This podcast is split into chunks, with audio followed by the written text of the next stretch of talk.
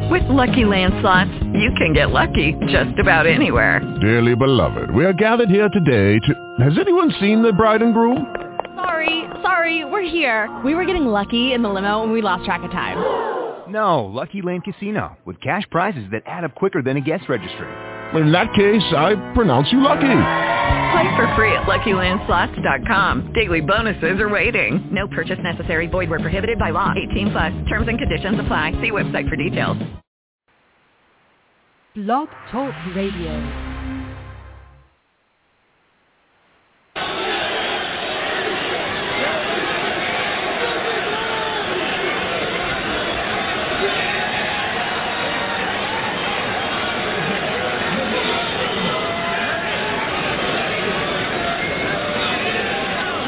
Are you kidding me? The decision. They're stealing Jill. Yeah, the basic car that's going to take on John Cena for the WWE World Heavyweight Champion. Ladies and gentlemen, my name is Paul Heyman, and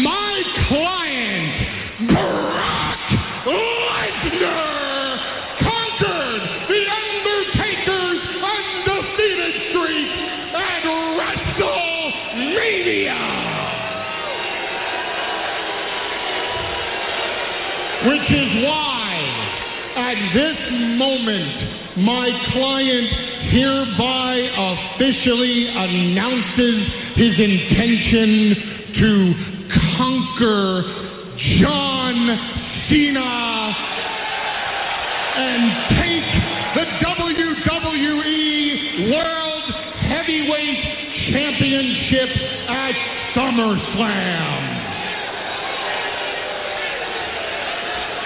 Now, my client officially acknowledges this divide that permeates through the WWE universe. There are those who wear their green t-shirts and their pump-up sneakers and they scream with great passion their love and adulation for their hero by staying at the top of their lungs, Let's go, Cena! And there are those who offer the contrarian opinion and whose mommies don't tuck them into bed at night. And they will say with great fervor and passion, Cena sucks! Now, it doesn't matter to my client which side of the fence you want to ride on. This malpracticing doctor of thuganomics is in for the beating of a lifetime. I don't just stand out here and spew hype and hyperbole. I exploit historical facts to shove my points down your throats. To wit, I offer you what happened the last time my client Brock Lesnar zeroed in on someone and decided to give them a beating.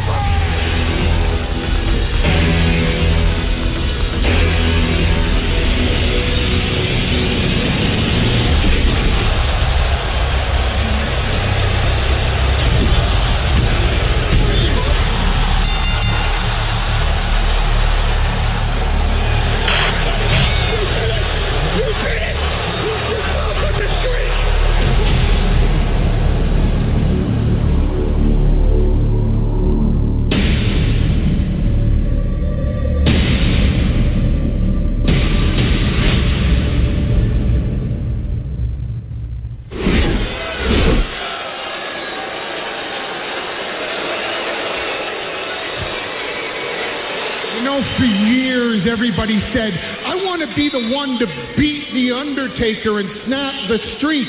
But that wasn't good enough for Brock Lesnar. At WrestleMania, my client, Brock Lesnar, gave such a violent beating to The Undertaker that Vince McMahon had to ride in the ambulance to the hospital with The Undertaker because even our heartless chairman was concerned for a dead man.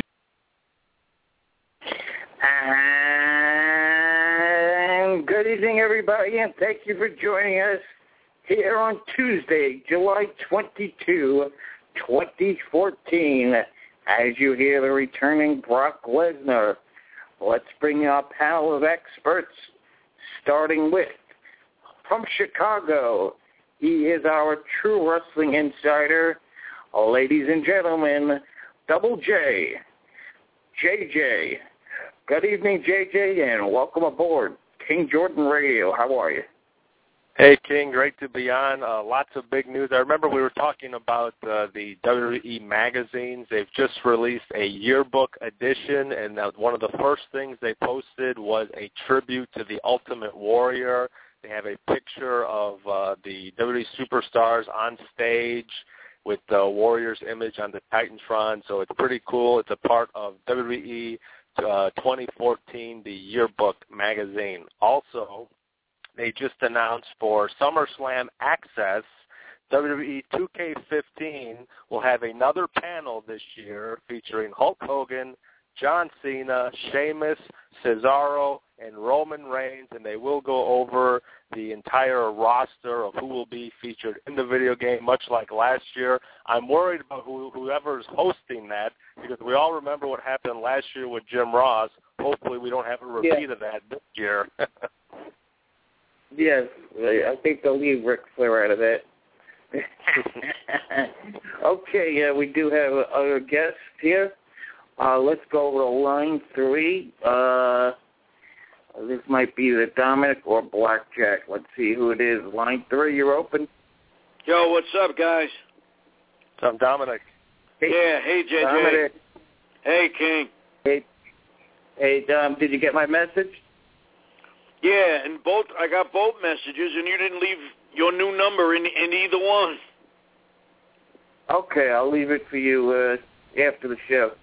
Yeah, okay, sounds But good. uh, Mr. Powers has received it, so good, good. that's uh, news. Okay, let's see if we have the other uh, horseman here. Is this Mr. Brown on line four? Blackjack, are you there with us? The gang's all here. My brothers, how are you this evening? Blackjack, what's up, bro? Awesome, man. You know, I found you in the Sun Times again uh, this Sunday. Great stuff, Blackjack. Yeah, man, you, you you never know. Well, from week to week, even though uh, wrestling is number one in our lives, it's not that way for everybody. And I'm surprised that they still even run it, and when they had the room for it. So uh, thank goodness for that. So uh, they still um, love the column out there in Chicago. Thank you, guys. Thank you, JJ, my brother.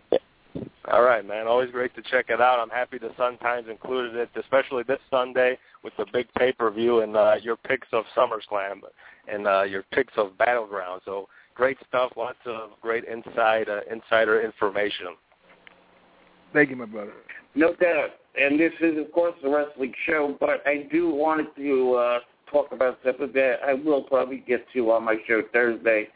A lot of you know that uh, the young man Eric Gardner was taken down and beat up by police uh, for selling um, some kind of cigarettes, I guess.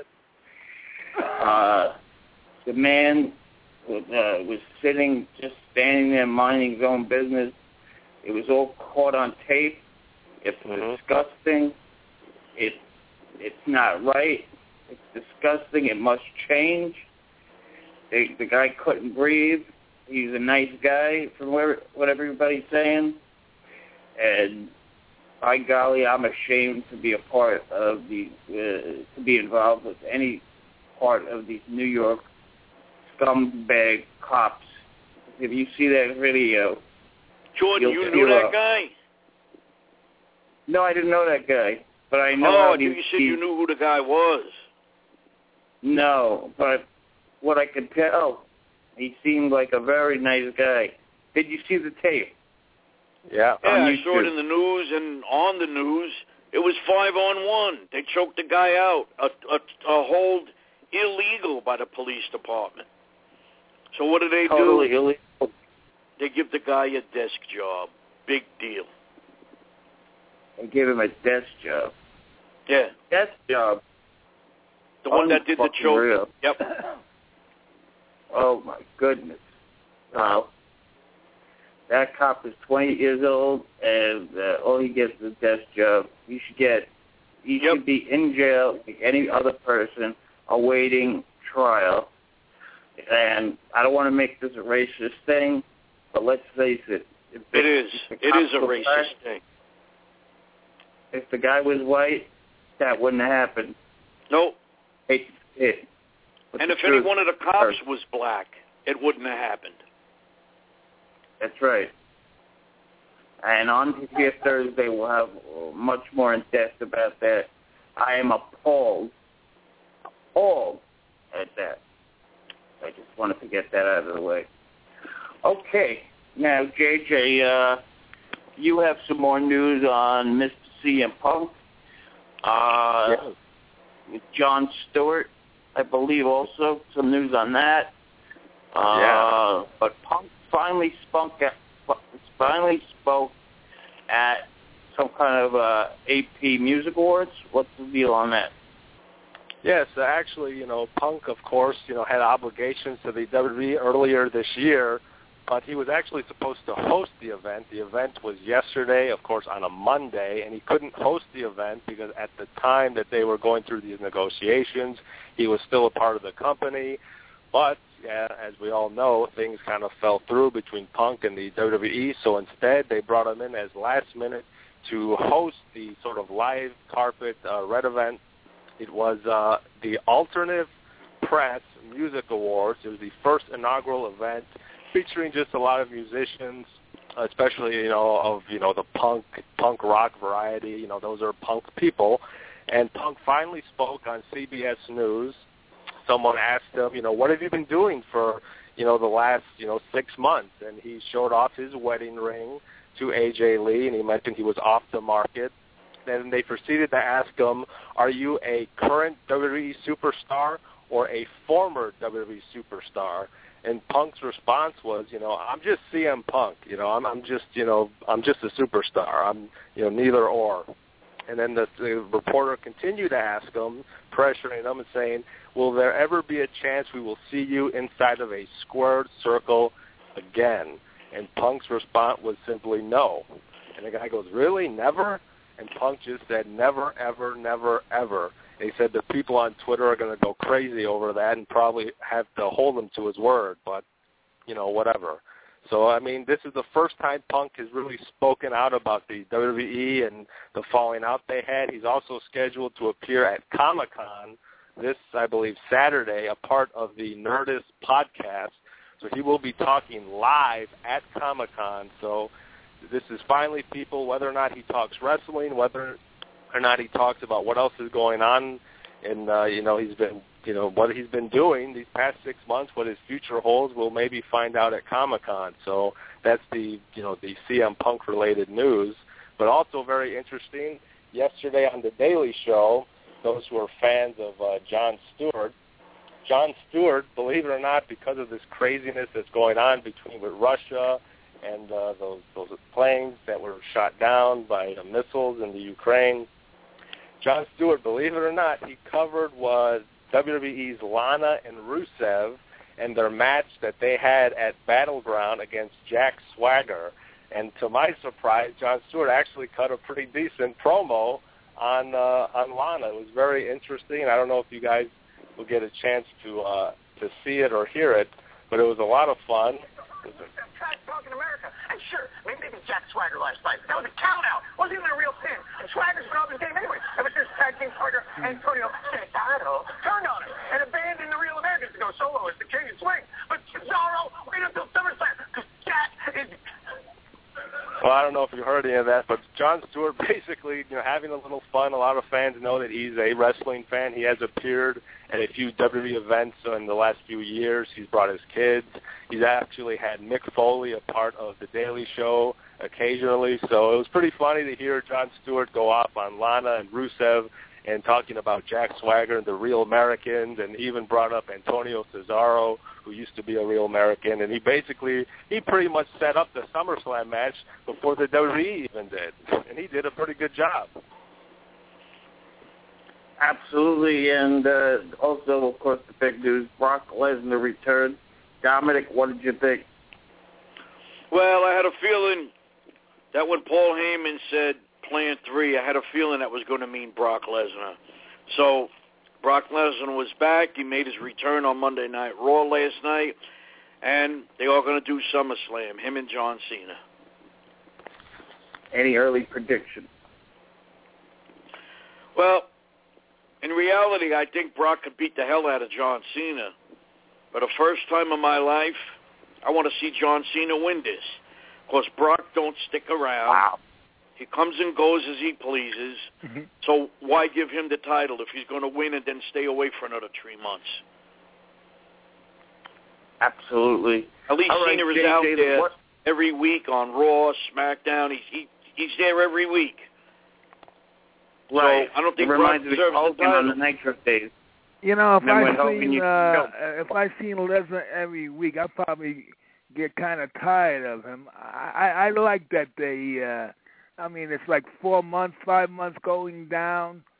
Uh, at least you, you get a chance to see something a, a little bit different with uh, Lesnar. I'm glad he's going to be back, and there's a good, excellent shot that he might even take that title from uh, Cena. I, I didn't mean to cut you off, uh, Dominic, but No, that's all right. that, that, that that's how I, I feel right at, at the present time with all this stuff going down. Uh, you know, he he defeated uh, Undertaker. You know, Undertaker may may interfere inside the match. He might come back by SummerSlam, but uh, there's even a possibility of Undertaker possibly interjecting in this kind of uh, situation. Yeah, that could be. All right, JJ, you did see Battleground. Uh, I didn't get too many positive reviews. I did hear Wow. the tag team match was good. A few matches was good. What did you Mhm. like at that pay per view? Well, actually, what you were just speaking about John Cena, here's a little secret that a lot of people don't know about the SummerSlam is John Cena is signed on to appear in a new a Judd Apatow film starring uh, Amy Schumer called Trainwreck. So Cena will be taking time off. I don't know if it'll happen, you know, after SummerSlam, but it's something that will happen as he will be a part of Judd Apatow's new uh, comedy. So it's very possible Thank with God. Cena. It's up in the air. But as far as Battleground goes, you're absolutely right. In fact, Kane, I think I even tried to send you a picture for the first time. I was watching the pay-per-view Yes. on on my television through the WWE Network. I was hooked it up to my PlayStation 3. I had the WWE Network running pretty smoothly on my television. I still even had my iPad out, and I had both running simultaneously. And uh, believe it or not, I think the PlayStation might have been off about a second or two compared to the iPad. But uh, other than that, it was a pretty good experience. I enjoyed watching it on television. As you said, they kicked off the pay-per-view with the Usos and the Wyatt family members, Harper and Rowan, in a two out of three falls match, which was phenomenal. These guys stole the show before it even started. I mean, we saw some amazing things in this match, and as Dominic and Blackjack pointed out, there was a very quick uh, pinfall uh, during the, the second pinfall of the match. It was very quick. It happened maybe about five minutes after the first pinfall.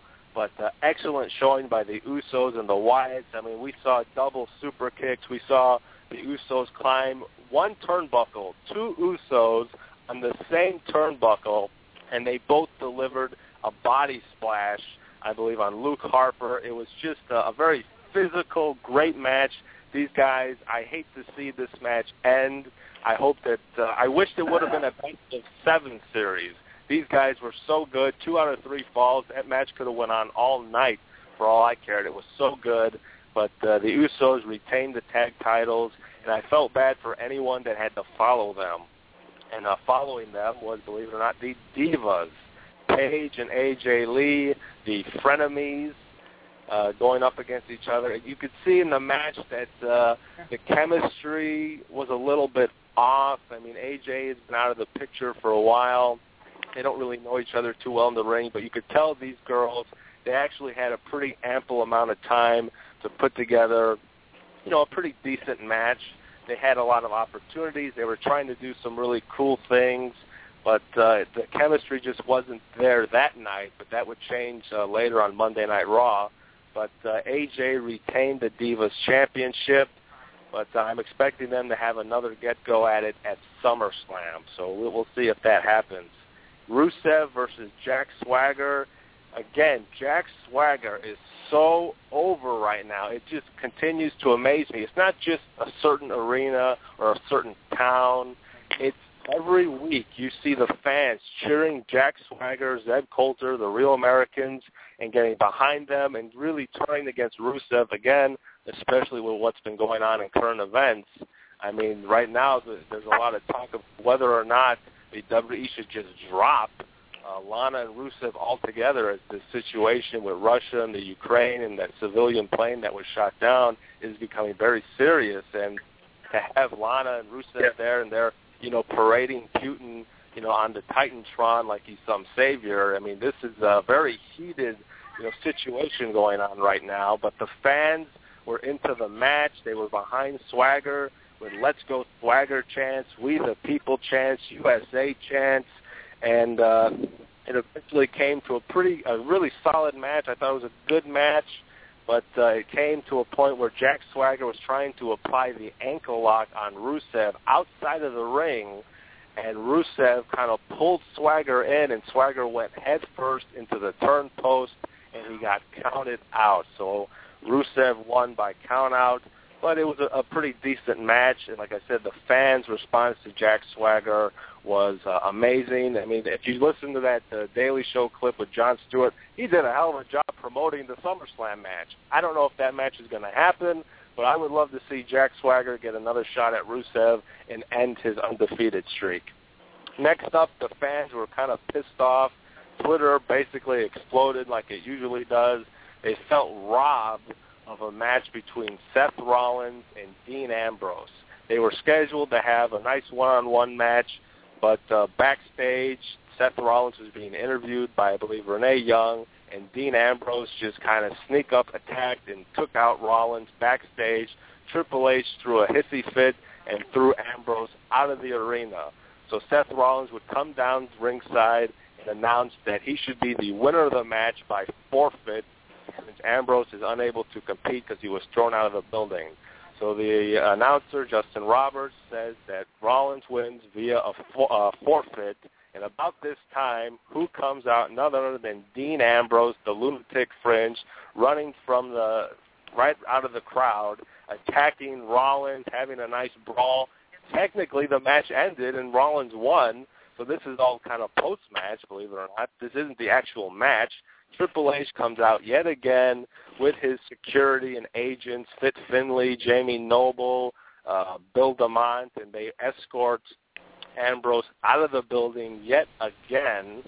And yet we see Rollins, who's basically scared because Ambrose has been trailing him throughout the entire night.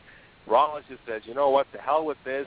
I'm going in my car, back to the hotel. I'm done with tonight and this whole pay-per-view. So Ambrose has security escort him to his car. He looks around the parking lot, assuming that Ambrose will come out of nowhere and sneak attack him. He doesn't see Ambrose. The security guards go away, and just as Seth Rollins enters his car, here comes Dean Ambrose out of Seth Rollins' trunk. He was hiding inside the trunk all along. He broke out of the trunk, attacks Rollins yet again, and Rollins made an escape out of the parking lot. So that was that match. Fans were pissed off. They wanted to see these two guys go at it, and they felt robbed. Hopefully, we'll see them go at it at SummerSlam. But uh, next up, Bray Wyatt, Chris Jericho, another match fans thought might steal the show. I don't know if they stole the show. There a lot of people were assuming, including us, we all made a prediction that Bray Wyatt would just run right through Chris Jericho, and that didn't Yes. happen. Chris Jericho shocked everyone. In fact, I was just reading reports that Vince McMahon, much like the situation with The Undertaker and Lesnar, and Vince changed his mind at the last second, Vince changed his mind again at the last second. He decided that Chris Jericho should get the win because a lot of people automatically assumed that Jericho would lose. So in order to have a nice twist of the night, they actually let Jericho beat Bray Wyatt in Jericho's first match back with the company. He beat Bray Wyatt. It was a pretty solid match, hard-hitting match. You know, the fans, believe it, are more for Jericho, which is kind of different. With the whole situation between Wyatt and Cena, the fans were really embracing Wyatt. They were really bringing the hate towards Cena. But in this case, Jericho's the fan favorite. The people aren't singing along with Bray Wyatt anymore. They're behind Y2J. So it was actually nice to see Jericho get the win.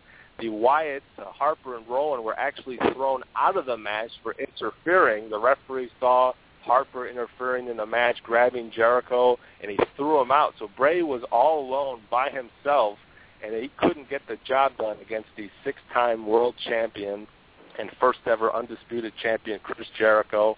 But again, I see these guys having another match that should be just as physical at SummerSlam. We kind of saw the storylines develop on Raw the next night. But next up on the card, we have, of course, the Battle Royal for the vacant Intercontinental Championship.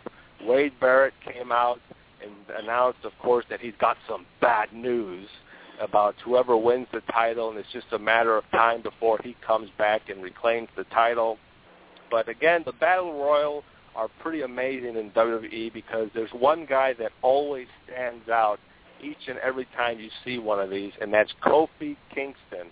Kofi Kingston was on the ring apron. He got knocked off the apron by Cesaro. Biggie Langston, who was just eliminated, catches Kofi Kingston on his shoulders and puts him back. He walks him towards the ring. Cesaro catches uh, Kofi Kingston and he suplexes Kofi off of Big E Langston's shoulders, who, mind you, is outside the ring on the floor. Cesaro suplexed Kofi off of Langston's shoulders back into the ring. I mean, Cesaro's feat of strength is really unbelievable. Also revealed last night, uh, or at the pay-per-view, was that Cesaro is no longer a Paul Heyman guy. He's on his own. He's not being represented by Paul Heyman. He, even on Monday Night Raw, if you saw, he actually was pitching to Triple H that he wanted to be an authority guy. But uh, as I mentioned, Cesaro not affiliated with Paul Heyman. The winner of the Intercontinental Battle Royal was, believe it or not, The Miz. And that's only because it came down to the final two men, the United States champion Sheamus and Dolph Ziggler. The place was going nuts for Ziggler. They wanted Dolph Ziggler to win, and he eliminated Sheamus, and he thought he won the match because there was nobody else in the ring. But sure enough, Miz doing what he does best. He was hiding outside the ring. He went underneath the bottom rope, so he was never technically eliminated from the Battle Royal. He snuck up on Ziggler and threw him over the top rope, becoming the new Intercontinental Champion. And I don't think anyone could have predicted Miz winning this. My pick was No. Sheamus. I wanted to see them unify the titles. I hope maybe they still do that again at SummerSlam. Sheamus, Miz, unify the titles, but who knows? But uh, it was very disappointing. A lot of fans were pissed off. I even heard reports from people who went to Battleground. You didn't see this on television because during television they were showing the replay of uh, the match and all the moments with Kofi and so on. But I heard people say that they were actually throwing their garbage at the Miz. That wasn't seen on camera, but supposedly it did happen uh, live on the pay-per-view for the people who were at the arena. So uh, the fans not happy with Miz being the Intercontinental Champion. Of course, last but not least, the fatal four-way for the World Heavyweight Championship. Randy Orton, Kane, Roman Reigns going after John Cena's World Heavyweight Championship.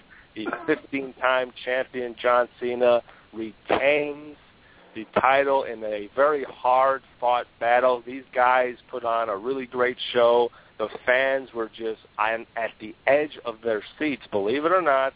I know the fact that Cena won has a lot of people upset, and the funny thing is people will say that the pay-per-view was horrible because Cena won, Miz won, but the fact of the matter is the actual match, the match itself for 30 straight minutes, these guys put on a great contest, and there were times in the match where Roman Reigns was spearing guys left and right, and a lot of people thought he was going to become the new world heavyweight champion. I mean, they had a nice back and forth, lots of finishing moves here and there. You didn't know who was going to walk out as champion. We obviously assumed Cena would, but it was still a very exciting match. Cena won, retained his title, and as you pointed out at the start of the show, Brock Lesnar made his return on Monday Night Raw, and it is official. WWE is going with option C, and that is Brock Lesnar, John Cena at SummerSlam. Yes, so that was Battleground, and uh, what do you give it? How many stars? Well, Out I of would five. give it maybe. Uh, I would give it maybe three stars. I think it was an average pay-per-view. I think it was good. It wasn't bad by any means. A lot of people, again, they just think of you know the outcomes of the match: Miz winning, Cena winning. Think, oh God, Rusev won. This is just awful. But it wasn't awful. We there were some really solid wrestling, some good matches. So the Usos alone stole the show. They were worth the price of admission, especially for nine ninety nine if you're a WWE Network subscriber. You know the the Wyatt, uh, Bray Wyatt and Jericho was a good first outing. Swagger had a great uh, fan response. AJ Lee and Paige, that was you know probably the weakest match on the card, but it wasn't horrible compared to other diva matches in the past. But uh, the battle royal had its moments. Uh, like unfortunately, Miz won, but people forget the amazing things that happened during the battle royal. And again, like I said, the fatal four way. You know, a lot of people upset. They think it sucks that Cena continues to win again. Another pay per view. Cena walked out as champion, but these guys put on a hell of a battle for a fatal four way. It was very exciting. It was a, like I said, it was a pretty good show. I think the WWE has been on a roll lately for pay-per-views ever since WrestleMania 30. It was a pretty decent show. Following that with Extreme Rules, Payback, Money in the Bank, now Battleground. If you remember last year, my God, Battleground was one of the worst pay-per-views of the year. I thought they should be done with that. I don't ever want to see that pay-per-view again. But this time they really made up for it. This year's Battleground was you know, leaps and bounds a lot better than last year. No question. Okay, a lot of people don't know that Santino Marella retired. Uh, he did retire at a house show of all places. Let's take a listen to some of the highlights of the great Santino, and then we'll talk about Santino's career after this clip. Speaking of major events at house shows in WWE, earlier in the week, Santino Marella he made the announcement. It was actually a week ago. It was last Sunday at the uh, live event in Toronto, which is where he lives, uh, that he has retired as an active wrestler. He cited his history of neck problems, including, I guess, there's a new uh, issue with his neck that just creeped up on him uh, as the reason why he was hanging it up. I just made the comment on last week's podcast that Santino may not have much time left, and the very next day he announces his retirement. So this was not a big surprise because it was already being murmured about. Uh, he recently opened up his own school in Toronto called the Battle Arts Academy for wrestling and MMA training.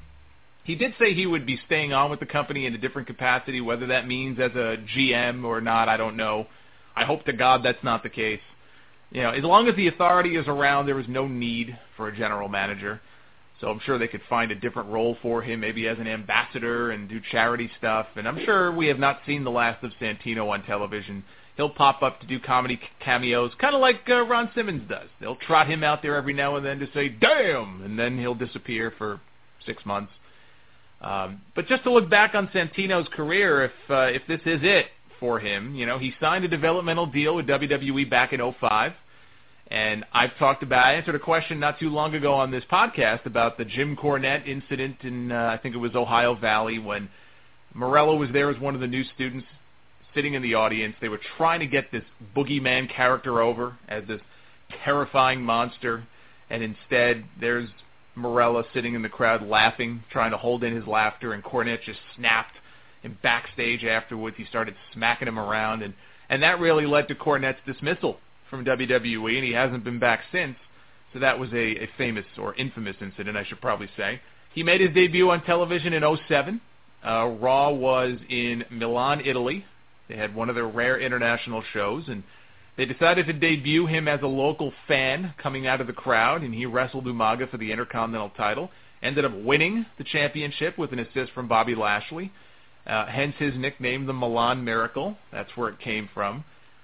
He would go on to hold the U.S. title. He was a tag team champion as well. He became one of the most popular, successful comedy characters in the history of that company.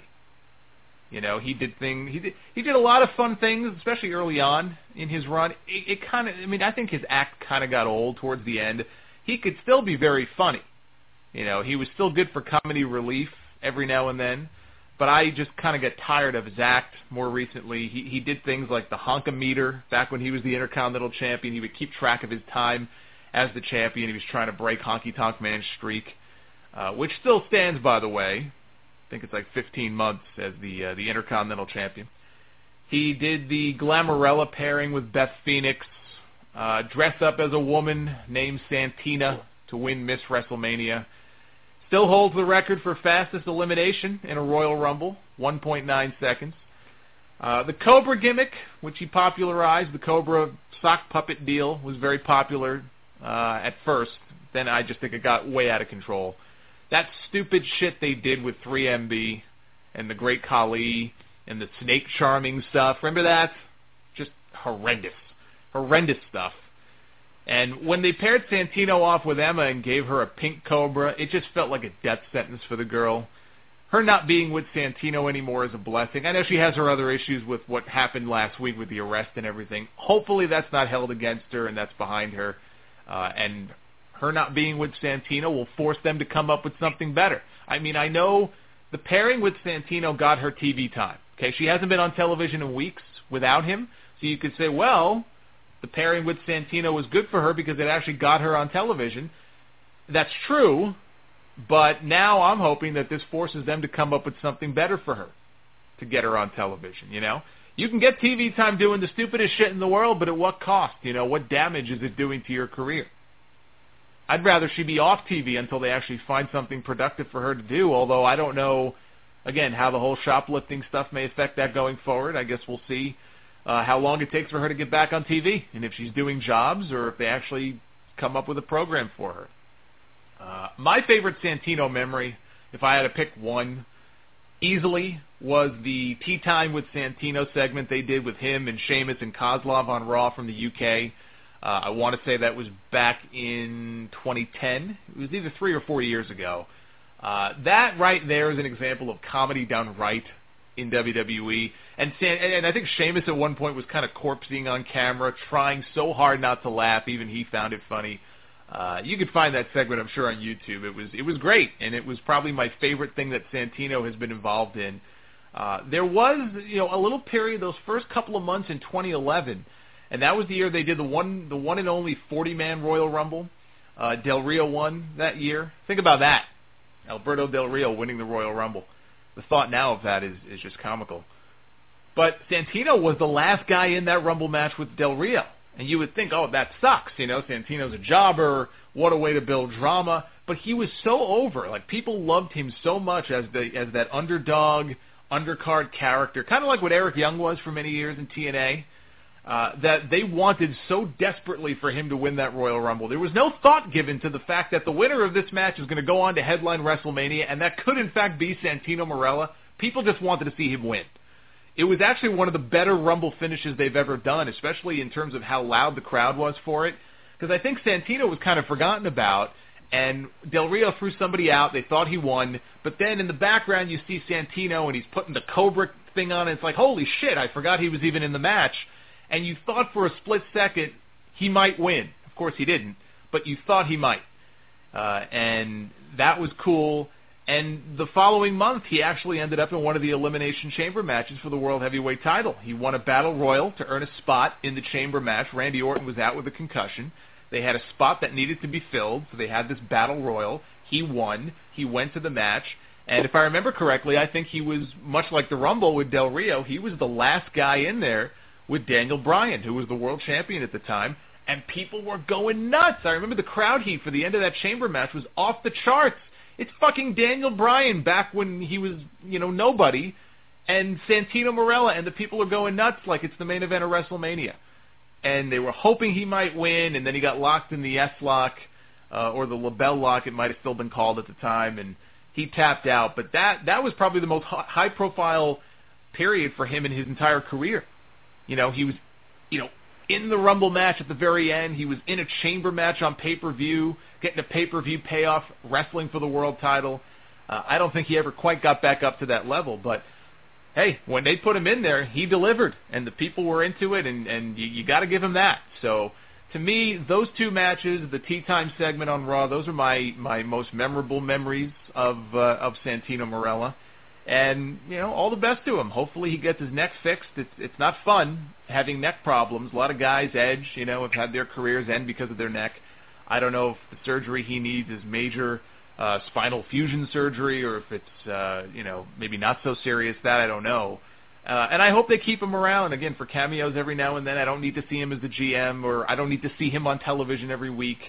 Uh, but I think when when he looks back on his career, and I'm sure he is, he's got nothing to be ashamed of. He had a hell of a run for a guy in his position, an undercard comedy guy, to have what seven years, eight years on the main roster, you know, and and a lot of times doing stuff that you know was pretty important or people were into. Not too many people can say that. So I think when you really look back on it, he had a pretty good run. All right, Dominic, I want to go to you first on this. What's your thoughts of uh, Santino Marella's memories and whatnot? Well, I was always a big Santino fan. Uh, the Milan Miracle, I heard they did that to throw him a bone, so to speak, so that he wouldn't sue the WWE and Jimmy Cornette because Jim Cornette smacked him around, and that's what he was ready to do. So I think they wow. gave him the IC title just to keep him happy. And uh, Santino was a funny guy. You know, he could wrestle. If he was taken as a serious wrestler, he could have been way up there as a serious guy, but he was only used as a WWE comic relief. And now with him gone, look what they're doing to Damien Sandow. A lot of right. times they made a jerk out of Santino, like that clip said, giving him uh, Emma with the pink cobra and making him dress as right. Santina, his twin sister. That, it's a lot of corny shit. To me, some of it was funny, but you got to draw the line between when it becomes funny and it becomes annoyingly stupid. Like he'd come out and you'd say, "All right, what are they going to make this poor bastard do tonight?" It's true. He uh, a lot of comedy and not not a, a lot of wrestling uh, towards the end, at least. Nope. All right, JJ, uh, your memories of uh, Santino Marella. Yeah, I mean, uh, much like uh, Dominic said, I think there's a fine line of when comedy works and when comedy doesn't work. I think uh, I just read something that Nigel McGuinness, uh, you know, pointed out that wrestling, you know, it's not an exact science you know, you have room for your silliness, you have room for your comedy, your hardcore, your violence, your realism, your spectacle, your acrobatics, your athleticism, your drama, chain mat wrestling. There's room for all that, but it's hard to find a way so that it all fits and it works smoothly and perfectly. Sometimes you're going to get stuff that doesn't work, and lots of times with comedy, it's really up to what you know what you perceive to be funny. What's your taste in comedy. What you find funny may not be what's funny to me, and that's the, the line you have to draw here, especially in the PG era. There's kids watching. You know, do the kids think this is funny? Are they laughing? Are they having a good time? Are the adults laughing? Do the adults think this is ridiculous and stupid? I mean, it's a fine line between what works and what doesn't, especially depending what your age group is. But Santino, I think, will be remembered as an entertainer. He was a funny guy when he given, you know, certain tasks. The Santina Marella, not one of my favorites. Uh, it was uh, very disrespectful to the the women the women. I think it was WrestleMania 25, and they did that Diva Battle Royal. They brought back some of the other divas, and uh, like Sunny, and I don't know some other ones came back for that uh, particular Battle Royal. And uh, here's Santino dressed up like his sister, and then he's the one who wins. And now Santino Marella is, you know, Miss WrestleMania. It's one of those head scratchers. Like I can't believe they did this, and yet I looked at some of my favorite times with Santino, and that's when he pointed out in 2011. 2011, the Royal Rumble, the first ever 40-man Royal Rumble. Alberto Del Rio was one of the last men in the ring. It came down to him and Santino Marella of all people. And the winner of this match is going to headline WrestleMania. Santino Marella headlining WrestleMania? Are you kidding me? And yet the fans were so into it. They didn't want Del Rio to win. They were behind Santino. He was so over at that particular time, they included him in the main event for the World Heavyweight Championship at the Elimination Chamber. He went one-on-one, and he became one of the final two men going up against the, the World Heavyweight Champion at the time, Daniel Bryan, who at the time there was no sort of yes movement. It didn't happen yet. And the fans weren't really behind him. They were annoyed by Daniel Bryan. They hated when Daniel Bryan would come down the aisle and screaming yes, and he was so happy and giddy to be a world champion in WWE. They hated him. They hated him so much that when Santino Marella was one of the last men in the ring, they were cheering for him to beat Daniel Bryan and to become world champion and to go into WrestleMania as a world champion. I mean, that's amazing to me. I know the difference between where Santino was just a comedy, it was a joke, he wasn't taken serious, and yet he had those two opportunities in his career in WWE where he was main eventing and he was main eventing a, you know something that you know could be a world championship, something that could be a, a main event at WrestleMania. So I think without a doubt those moments, even though he didn't win, there's something that we'll all remember. And uh, another one of my favorite times with Santino was with Beth Phoenix. You know, Glamarella. You know, he was the Intercontinental Champion. Beth was the either the women's or divas champion. They had a very yes, Santino was very funny. I remember uh, he was at Madison Square Garden and he said, "You people root for the Giants. The Giants don't even play." I felt back in 08 when he was in the Garden at the Royal Rumble. Uh, oh yeah. Blackjack, what do you, you remember that? Blackjack. Hello. Yes, Hello? Blackjack. What's your Yeah. thoughts? Yes. Hello. What's your thoughts of uh, Santino? He's got a. Uh, he's on the injured list. He'll be back if he can. Um, if he won't be back physically, he'll be back uh, as far as entertainment wise. Um, right now, you, you got a lot of people on that injured list there. You know, you, you got Punk. You know, I'm still looking for that to uh, for him to come back, and Daniel Bryan and that Bella sister there. Eh, Everything's on the injured list right now. They'll they'll come back once they mend uh, and they'll change up the whole roster. That's the way I see it now. You know, everybody sees things a little bit differently eh, with this wrestling right now. I'm I'm looking for things uh, uh, to come back. I look for that Santino guy to come back and Sheamus. Uh, he might be back on the injured list. Uh, a lot of people figured that he was going to take it. He didn't. He didn't live up to expecta- expectations. And uh, usually, uh, you know, everyone don't see the other side uh, of, the injuries. You know, so and just like with Cena, he's going to be taking some time off eventually. He's going to have to. He's kind of injured as well. Uh, these guys are putting in a hell of a perfor- performance with this network stuff. There's a lot of stuff that's going down with that.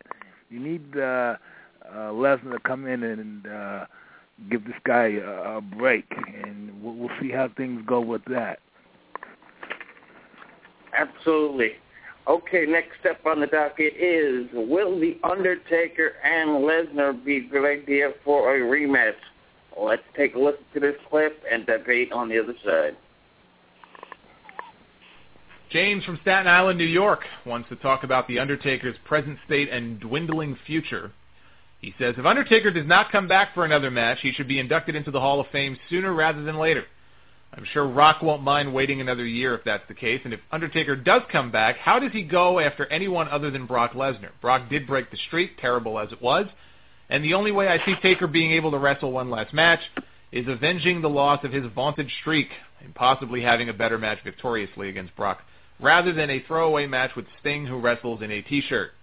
And by defeating Brock after losing at WrestleMania 30, Undertaker will prove, which he really doesn't have to, that he is so much more than the streak to this generation of fans. What would you do?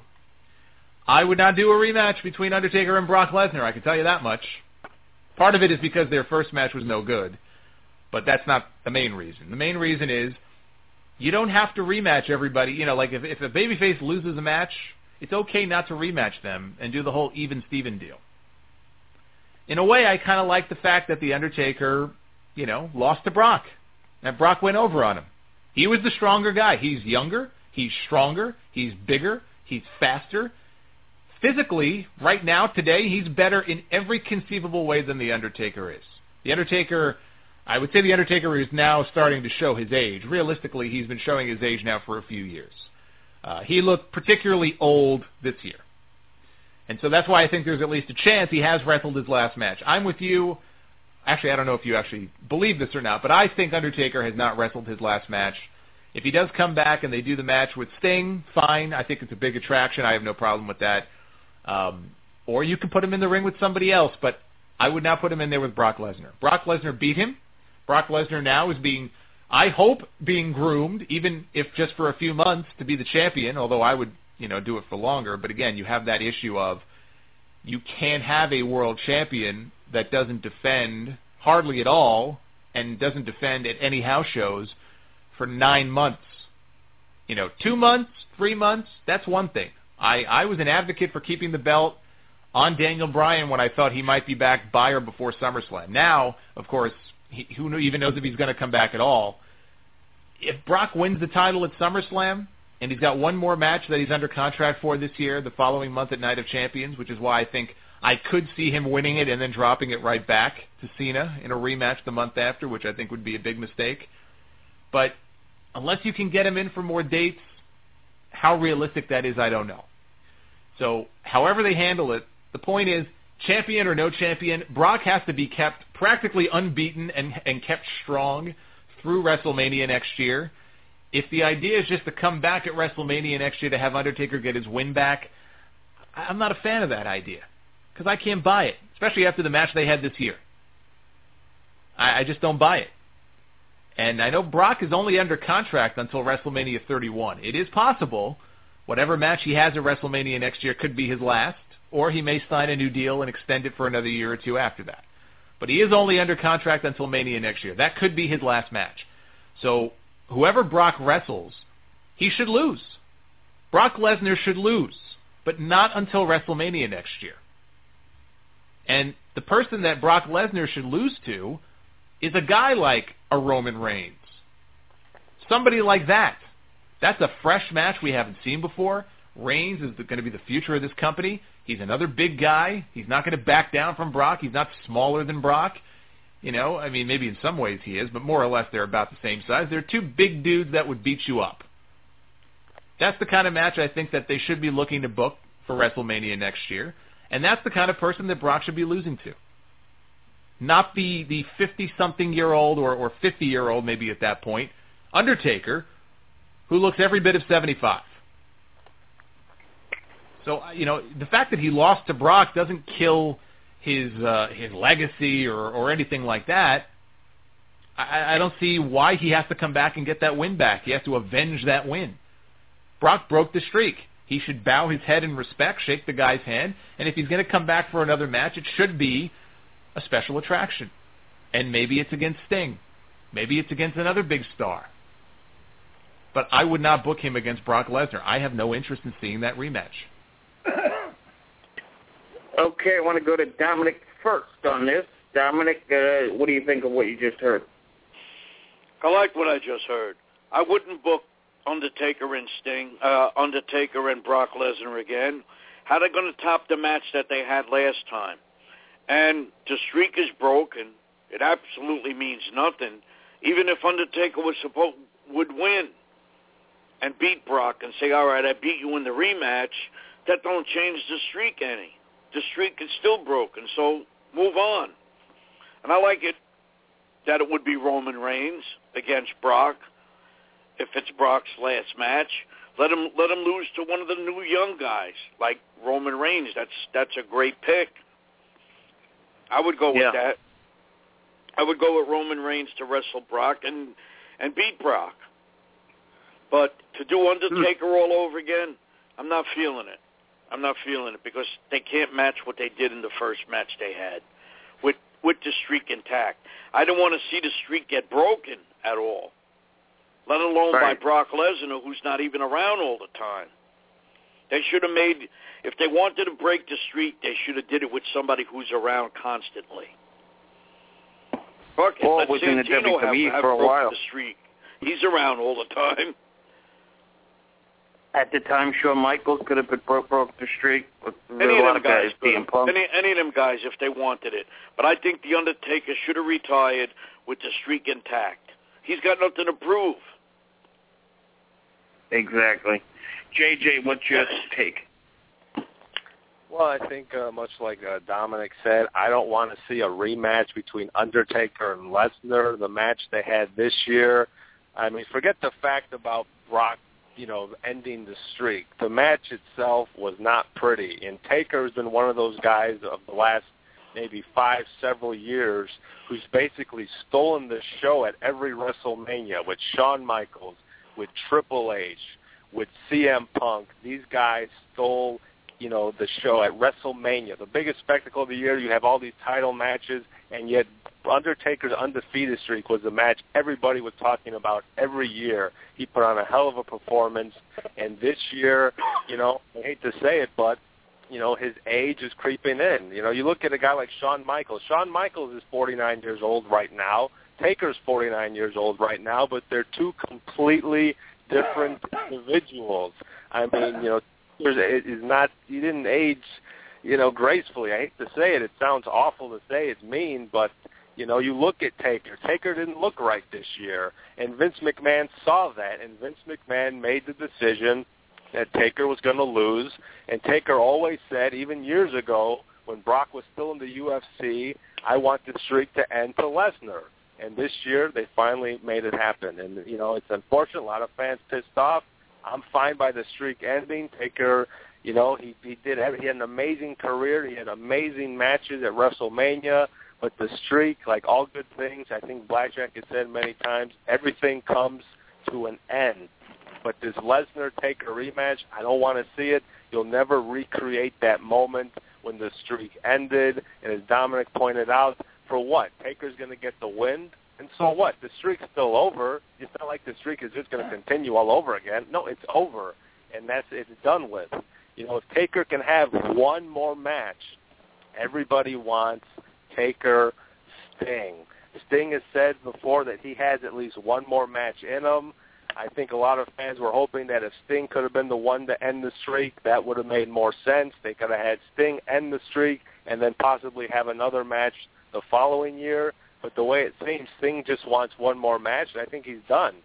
So I think this is a chance for Taker to get a victory at WrestleMania and to go out on top. Although I'd hate to see Sting lose his first match going into the WWE, and especially if that's his last match. I mean, who knows what Sting's plans are in the future? We still don't even technically have him, you know, contract signed by him now. But the fact is, with Undertaker, he he's even said it before. He doesn't really consider himself retired. He hasn't ruled out that you know he's finished or if he'll wrestle again. It's not a hundred percent, but the fact is the guy's in bad shape. Those injuries, wrestling for almost 30 years. I mean, it's catching up to him, and the guy's not getting any younger. I think he feels like maybe that was his last match, but depending how time goes, how he heals his injuries, like Blackjack said, how he's feeling next year and how he's feeling right now could be completely different. But as of right now, I don't think Taker's coming back. I think maybe we saw the last of the Undertaker. Okay, uh, Blackjack, what do you think? Um, Undertaker versus Brock Lesnar. There's an uh, there's an excellent there's an excellent possibility of that match going down.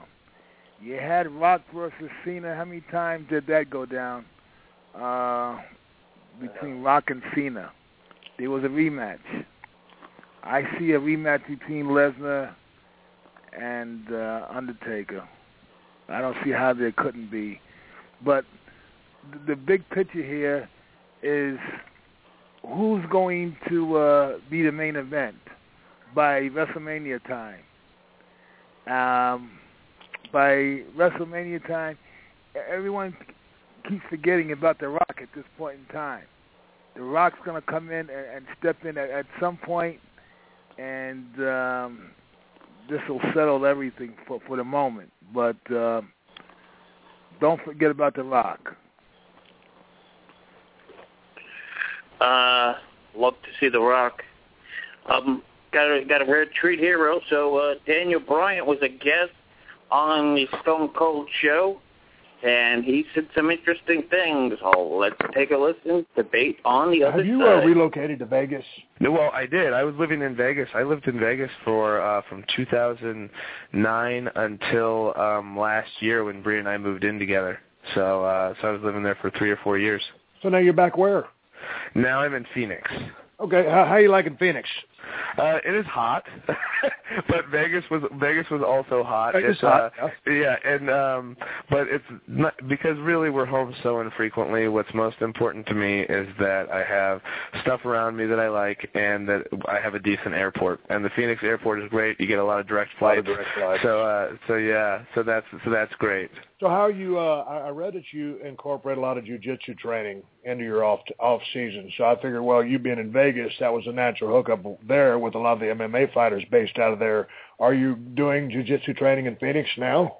Uh, you know what? I've gone a couple times. So um, uh, in in Vegas, it was great because I would train at Randy Couture's gym, and my grappling coach uh, is a guy named Neil Melanson, who was uh, Randy Couture's uh, head grappling coach for his last several fights, and uh, just an awesome, awesome grappling coach. He trained under Gene LeBell, and um, and just really, really good. Like one of probably one of the best grappling coaches in the country.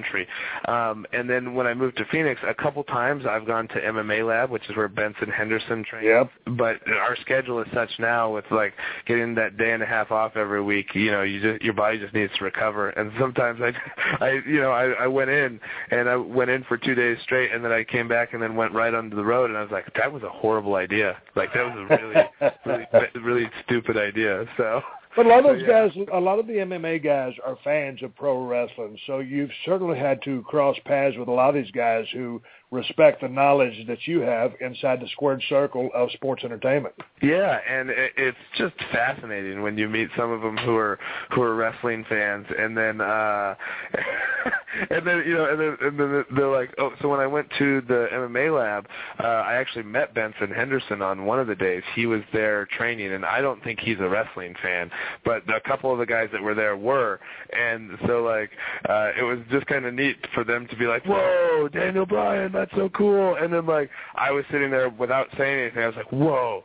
Benson Henderson, that's so cool. Like, you know, uh but uh but yeah, there's it's interesting because my grappling coach Neil Melanson, he he used to love pro wrestling and now that he's he's he's kind of taken a step back from it as far as he doesn't watch it as much as he, he used to because he's so busy training guys and that sort of thing. But uh but like a lot of those guys really respect wrestling and and have you know, and some of them, you know, guys like Frank Trigg and Josh Barnett and stuff like that have actually had experience doing um like Japanese pro wrestling over there and so so it's interesting just the the style mesh and the respect that those guys have for pro wrestling. Bryan, I- I've got to ask you, you know, you're, you're what? You're 32, 33 right now. 32. You're 32 years old. You've got, what, 13, 14 years in the business already? F- 14 years. 14 years, as I used to kid my buddy Brian Knobbs, the young old guy.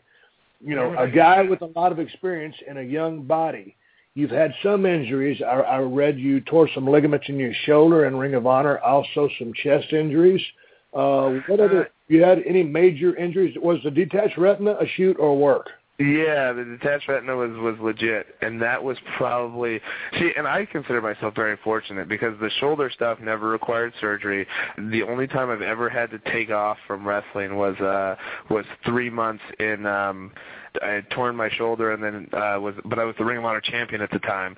So it kept wrestling on it until December of that year. Took 3 months off and then was you know and doing physical therapy stuff. And then the the the detached retina I should have taken more time off. My vision is still not good in my left eye.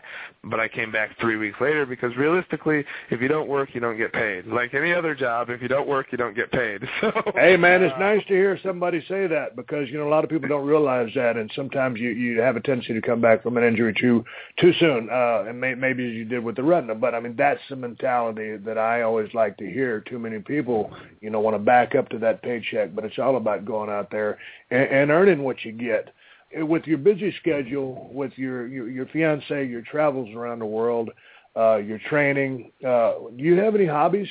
What do you what do you do to relax and kick back? Well, I, I'm a, I'm a I'm an avid reader. I've started to learn about so I like to work with my hands and I like uh I like gardening and I like all that kind of stuff.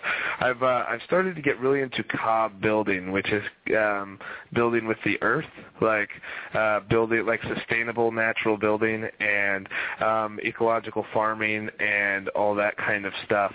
So uh so it's it's uh, it's it's some it's some weird stuff and you kind of have That's to not weird. A little bit. You see some more Yeah. who's in tune with uh, you know looking at some stuff into the the, the future of our world. So uh, I I think Yeah. that's very interesting. Uh, what kind of stuff do you like to read? So uh, I just finished reading the book called Here on Earth by Tim Flannery, which is uh, he's a biologist who's talking about the the upcoming problems that we face as as a planet and as a population, and um, just talking about uh, so it's talking a little bit about overpopulation. You know, there's seven billion people on the planet, and uh, and that's not sustainable, especially given the way we currently live and how um, and all that kind of stuff. But then talking about solutions as far as what people can do and um change and one of the big things that we have to do is change people's idea of what is a good life you know like the idea of the big houses and the big cars and all that kind of stuff is simply not sustainable. And um just talking about a lot of that kind of stuff and then the history of like you know you know weird not weird stuff but like talking about the history of the theory of evolution and how like Charles Darwin came up and people have coined the phrase survival of the fittest. And that phrase itself has led to so many atrocities by people who think that like okay because I'm wealthier or because I'm this or because I'm that I'm better than the other people. And that's evolution because it's survival of the fittest. That's what it is. But that's not actually he didn't use that phrase until after uh, Origin of Species was published. And there was actually on the same day it was co-published with uh, another theory of evolution by a guy named Alfred Russel Wallace whose idea was was they were very similar, but he took a different take on it. And it's not survival of the fittest, but it's survival of the of the things that best uh, fit in with the habitat around them. And uh, which to me is much more accurate. And we as humans have to look at that as like we have taken this wor- world as this is completely ours. We can destroy as much as, as we want of it because this is made for us and that sort of thing. But that's not how. This is a whole. This is our habitat. If you look at us as a, as a species, this is our habitat, and we need to. If you lose your habitat, you inevitably have consequences, and um, we're in the process of losing uh, some very important things that that and people. The food chain is fascinating. There's no. You don't know what you need to survive, right? So like we, the, hundreds of species are going extinct all the time, and we don't know which of those species, because of what we're doing as humans, because of all the things, all the forests we're cutting down, because of all the pollution we're putting into the air and into the water and all that kind of stuff, we don't know which line of the food chain is absolutely necessary for our survival. And I'm not somebody who's into some sort of post-apocalyptic world, but I also, but I do believe that there there is some sort of reckoning that has to that's going to be coming, and especially like with the temperature changes and the more storms. And it's it's already proven.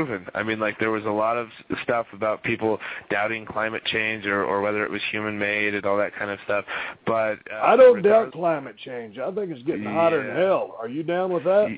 Yeah. Oh, I yeah, I I sure am. And the the temperatures of the oceans are warming, and that also means that the te- the sea levels are rising, which has a lot of and the catastrophic icebergs are melting. Stuff like that bothers. Yeah, and so like, but what that means, and uh, we all have to take individual responsibility for this, is we all have to uh, take responsibility for the way that we live, because unfortunately, we've reached a point of absolute corruption, which is we can't rely on the government to solve these problems for us. There's too many vested interests. There's too many, uh, pe- like the, you know, as much as President Obama may want to tackle climate change, he also has is funded by the coal companies. So Well, let's let's go. To, yeah, we gotta we gotta shift gears on the Obama thing because that's uh, the, uh, we, we won't turn this into a political discussion. Next time I have you back on the show, we can do that, but let's don't do that now because I would require a whole nother two hours of your time, and I know you got to go.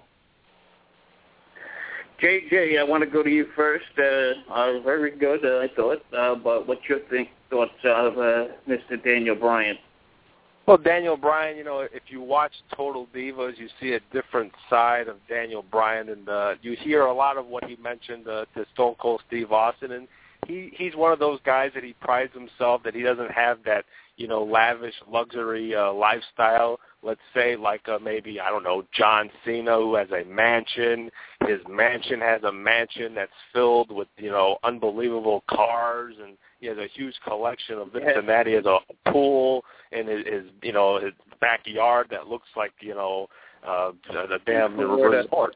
But uh, you know, Daniel Bryan's a, kind of a simple guy, steady, homey. You know, he prides himself that he doesn't have a television in his home. He does read. You know, he works with his hands. He cares about the environment and you know the earth as he was getting into a big uh, discussion with Austin but he also talked about MMA and you know how he's influenced by MMA how he's fans of a lot of MMA fighters and a lot of MMA fighters are fans of wrestling I mean uh, there's there's a lot of superstars like Undertaker CM Punk huge MMA fans and uh you know Dana White. Dana White you know how many times did Dana White you know you see photos of Dana White with uh, the Rock and you know Brock Lesnar and Undertaker and Punk and there's a lot of kind of back and forth between the two uh the two different sports. They're all fans. I think a lot of people know of uh Eve Torres she married one of the most famous uh, MMA fighters family uh the Gracies. The Gracies is a huge uh if you would think of you know wrestling families like you know the Rhodes uh, the Harts and the Von Erichs. You know the Gracies are one of the the biggest uh, families in MMA and you know she mar- she married into them. Uh Ronda Rousey who's a female fighter one of the first UFC uh, female fighter. She's she just blew up on television. She's a part of the Expendables 3 with uh, Schwarzenegger, Stallone. She's really popular right now. She's a huge wrestling fan. She, uh, I know she wanted to be a part of SummerSlam, but I don't think uh, they're going to go for it. But uh, well, there's a lot of connection between MMA and wrestling. Guys are always fans of each other. But uh, one thing that you know I would love to see, we talked about the WrestleMania and who's going to face the Undertaker and Brock Lesnar versus Roman Reigns. I would love to see Daniel Bryan versus Brock Lesnar because that was a match that should have happened this year at SummerSlam, but unfortunately due to Bryan's neck injury, Bryan won't be going into SummerSlam as champion, so we won't get to see that Bryan versus Lesnar. I think you put Daniel Bryan in the ring with Lesnar, and that's a show stealer. That could be a great way for Bryan to send Lesnar packing at WrestleMania 31. Dominic, your thoughts on the uh, interview with Daniel Bryan? Steve. Yeah, he seems really like a nice guy, a down-to-earth guy. Um, of course, he was on there with the legendary Stone Cold Steve Austin, and there is really a UFC bond with professional wrestling. A lot of the wrestlers are fans of UFC, and a lot of the UFC guys are fans of pro wrestling. Um, Right. As far as uh, something JJ just said, Daniel Bryan and Brock Lesnar would be freaking extraordinary. That would be unbelievable. And I think he'd be the one to send Brock Lesnar a packing. Exactly right. That would be the ultimate David and Goliath story. Yeah, it would be.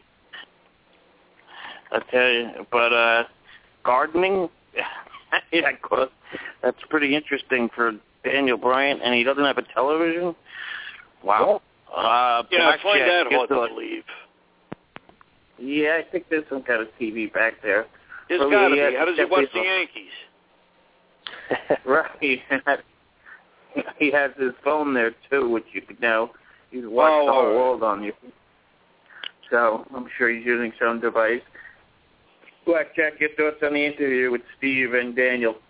I thought it was great. You get a chance to see uh, uh, more of the in, inside of uh, the wrestlers and their take on these injuries. Um, they're not always aware of it 100%. They need to go for this test and that test. And um, as I said before, I got out of it that he'll be back when he's 110% ready to.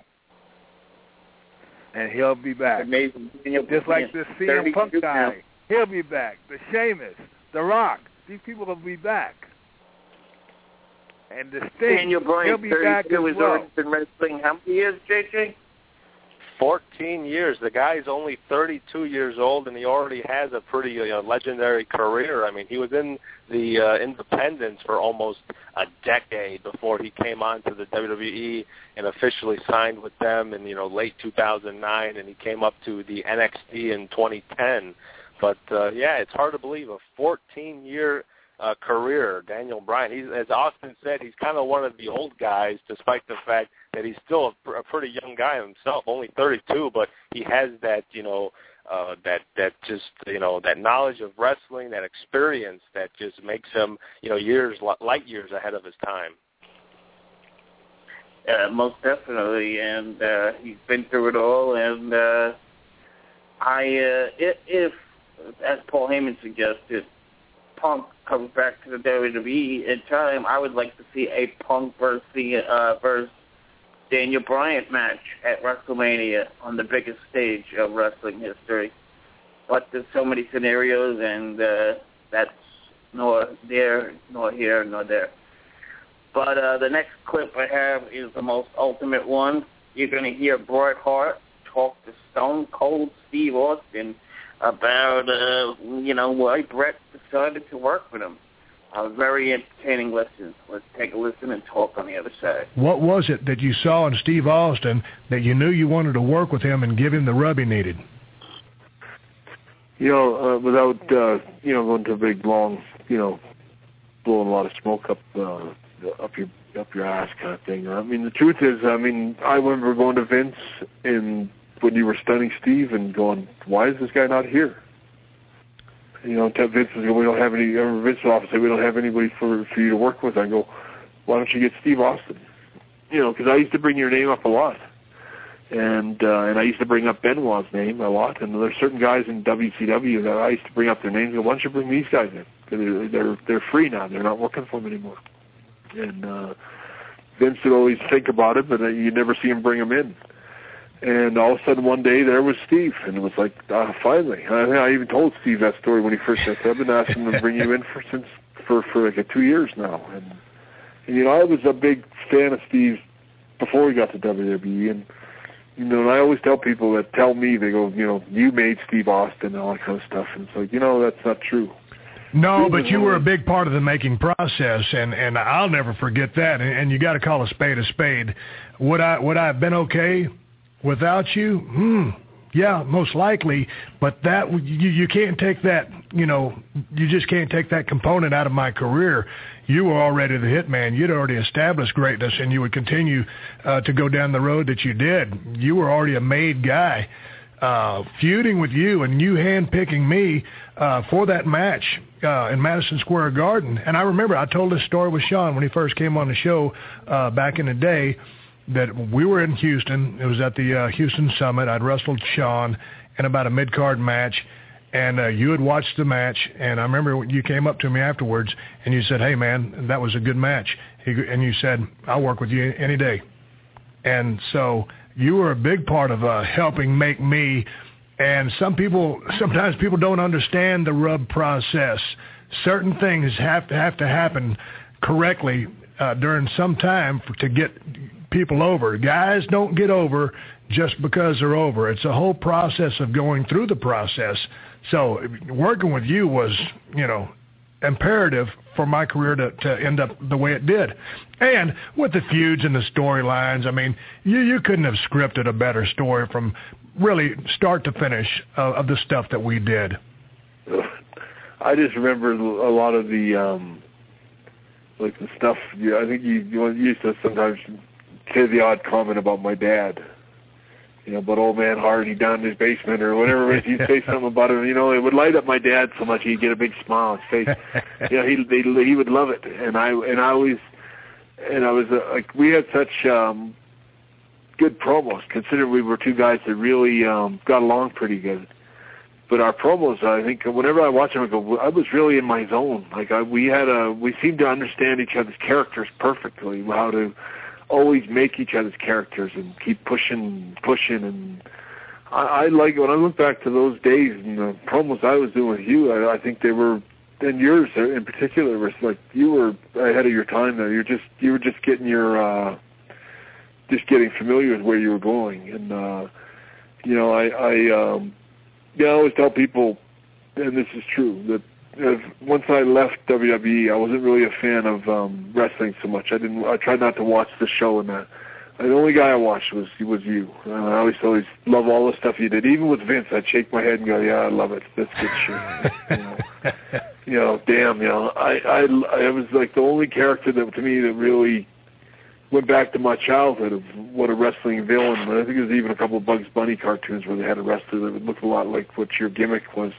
You know, the muscle, you know, the look, the whole, the whole thing. You just, um, it's just, uh, you know, you were always, um, we always had good chemistry together in the ring too. I, I do remember you working with Sean uh, all over the place in Texas, in little towns, and I don't even remember the names of them, some of them, but I do remember kind of peeking over like barn doors and stuff like that to watch you work and, and coming back and saying, "Yeah, I want I want to work with you sometime." And um, you know, and then whenever we did work, I think we always um, well, always we worked well. I know. um I think that I what I did for you a lot of the time was uh I think you when you know if it's fair of me to say I think when you first got to WWE or when you first got to started working with me you were still a little um you kind of go on or uh, go out of you spit out of control sometimes. Like you get a little, you got going too fast. You get you end up somewhere you didn't know where you were yeah. in the match. And I think I was good at kind of teaching you to calm down, relax. It's not the whole match isn't screwed up. We'll just go back to this part. Now we'll pick it up again. And I think I really taught you how to pace yourself better and just take your time and uh and I I noticed it years later I was like yeah you, you can tell like how much you've improved like from that from the time period when you first worked with me in say Survivor Series even when you worked with me at WrestleMania 13 you know the timing and the, the understanding of how we worked and you know really just the that was just two guys mostly playing off instincts of each other's characters and it's like I love how we started it I love how we how we duked it out all the way through I always think that is what that's what this whole business is about. Is um, what we did in that match is that's that's the greatest art of pro wrestling that I could think of. But you know, when I go back and watch stuff, and I'm just so hypercritical of anything uh, that I see or do, and in picking apart the current product, I mean, you know, I, I, I don't mince words. It is what it is, and I'm just passionate about the business. I was watching part of that match uh, last night. You had uh, hit me in the corner I was hanging from the turnbuckle with both arms. You spun me around, and that was when you started giving me those big haymakers, and I kicked you between the, I kicked you right in the balls, and you went down. I started using the ropes to pull myself up, and the, and the match continued. But when I was thinking, watching that last night, I was thinking, golly, you could have stayed down another 30 seconds. 30 real seconds, I could have, is who I'm referring to, then started Yeah. pulling up those ropes. And we had that crowd right in the palm of our hands. But that was just the greatest natural double down that that could have happened, and it was. And when I look back and nitpick it, I should have stayed down for 30 seconds. That's what I think. You know, I always tell people like when I fought Bulldog in Wembley, and it was like I remember going through the whole match with Davey, and it was a long story about the match. But I remember at the very end, I told Davey, I said, "Make sure you when uh, when when the, when we get up at the end, I said, I'm not going to shake your hand. I'm gonna, to make like I'm a poor sport. I'm going to keep making out. I'm going to leave, but just keep giving me that. Just keep staring at me like, come on, you're my brother-in-law. Yeah. You know, it, come on, you're, the, you know, I I beat you fair and square, and I'm offering my hand. Just keep keep looking at me with the big puppy dog eyes, and I'll just keep getting like I'm going to leave, like fuck you kind Yeah. of thing. And I told her, I said, we'll have that place. We can have that place. I'll have that eighty-two thousand ready to start crying if we do it right. And you know what? I remember it's a little thing, but whenever I watch that match, I go, you can't. I couldn't get Davey to look me in the eye. And every time he did, he turned. He started trying to work the crowd. Yeah. And I kept saying, "You idiot! The drama's with me, Right. with me. Look at me. Don't look at the crowd. Don't look at Diana. Don't." And he kept. And I remember, I finally, you see me, I just finally throw my hands up and I just walk over and I hugged him because it was all. It was like he didn't get. He forgot. Right. Never did get it, and it was like one of those things that I can just tell you, when, it, you know, when you watch that show back, as much great as that match is, it's the little details. And uh, you know, another thing that I do remember is when, uh, um, you know, when you and I worked, that we we always um, always had good chemistry. Know, we always always got along very good in the ring, and uh, you know, I don't think that uh, I don't think we ever didn't have good chemistry in the ring. Even uh, on that DVD that just came out, they have me and you working in uh, South Africa. And I don't know if you've seen that back in a long I haven't seen that. I remember that match. I thought it could have been better, but I remember one time, and I did enjoy that match in South Africa. I think I was a little blown up from the travel schedule, but one time we were working in Kuwait, and I think we worked a string of shows together there. And you and I were always are you are you laughing? And you might know the story I'm about to tell. We're always dead serious in the ring, and and for the first few years uh, when I was in the business, I mean, I, I didn't think you could smile. I didn't think you were- you were supposed to have fun. I just thought you were supposed to wrestle. And me in a competitive en- environment, man, I have killer instinct. I'm just out there to compete. Well, hello. Finally, I learned how to relax a little bit and to loosen up a little bit and have fun out there. And when you're having fun, the people are having a good time. And it doesn't matter how serious the angle is. It's just you being you and in the moment, whether you're heel or baby face. Doesn't mean you have to smile. You're just having fun. And so I was out there playing a little bit of Gaga that night, and I was trying to get. I was. I, who was the referee in that match? I said, I bet I can get Bret to crack. And that's when I started flapping my wings like a chicken. And you barely laughed, and you always used the back of your hand and your hair to cover up your smile. And I almost busted you. Do you remember that? I do remember a match with me. Uh, I do sort of remember that, I, and I remember uh, maybe it was the same week or same day. Within I think it was a three-day trip. So um, I remember Owen being in a match with, uh, and maybe you were in it, maybe you weren't, but I remember whoever was in it with me. He he was all um, hijinks and he was pretending to smoke while he had guys in head scissors. And he was pulling all his all his shtick out, all his funny little gags where he's taking the funny bumps and he'd call high spots that were impossible to do. And, and I just remember I remember laughing on the apron so hard. I almost uh, was, I think the hardest I've ever laughed in the ring was in, in that match. And uh, you know, it's not very often that you can you get a chance to, like you said, to, to to to laugh every now and then. But you know, I remember I, with Curt Hennig, I always had a spot where he'd call a some kind of a duck the elbow cross body, and then underneath he'd kick out, and I'd roll under the rope, and we go into a big series of high spots after that. But I remember the first time we did it, I dived a little early, and he was a little too far back, and you know, anyway, I ended up kind of hitting him around the shoelaces with a big cross body, and. uh you know, we both started laughing, and it was like, and I think the match turned out to be not not one of our best matches anyway. so, that was the very first time we worked, and we always laughed about doing that spot. So that every time we did work, we did it like that anyway.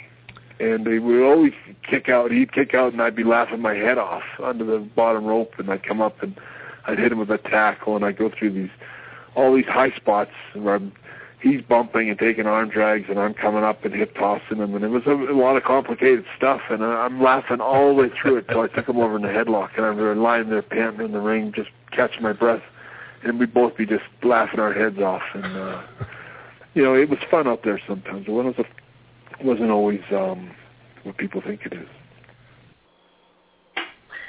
I'll tell you, JJ, that is a classic. Give me your thoughts of uh, some of the highlights of what you just heard on the Steve Austin show with Bret Hart. Oh man, that it was just a lot of fun to hear this kind of that insider talk, as Bret was mentioning. You know, lots of times we're focused on the storylines, we're focused on the the feuds, you know, the heat of you know the, the the two wrestlers in the ring, the crowd participation, and we kind of forget that you know these guys could kind of cut loose and have fun and just sort of laugh at each other, and yet they can have fun in the ring, and yet the crowd kind of feels it. They may not know exactly what's going on but they feel just that energy that the two guys have, and they really just feed off of it, and they enjoy the match even more. And uh, a lot of things that a lot of people may not know about Bret was what he said was 100% true, and that Bret was always in Vince's ear about bringing in talent. Uh, you know, I remember Bret was talking about, you know, in the early days when they had the Hart Foundation, Bret was one of the guys that you know told Vince about Shawn Michaels and saying, you know, bring this guy up. You know, we want to work with him. The tag division, you know, we've kind of run its course. There's nobody new to work with. Bring these guys in. They want to work with the Rockers, and they did. And uh, a lot of guys like Edge, when Edge was training in uh, Toronto and he was in Canada, Bret was the one that told me, you know you got to check out this guy, Adam Copeland and it was it was actually Bret that you know recommended Edge to the WWE. You know, Bret was always doing things like that, so it didn't surprise me to hear that he was saying for years, even when Austin was still in WCW, before he even went to ECW, and he was he was telling Vince to bring him up. You know, let's work with this guy. And then you look at that WrestleMania 13 match and what Austin said, you know, Austin 316, everybody remembers the King of the Ring. That was a huge moment in his career. If he never had that WrestleMania match, would it have hurt him? I don't think it would have hurt him, but at the same time, it was a huge defining moment in Steve Austin's career that made him legitimate.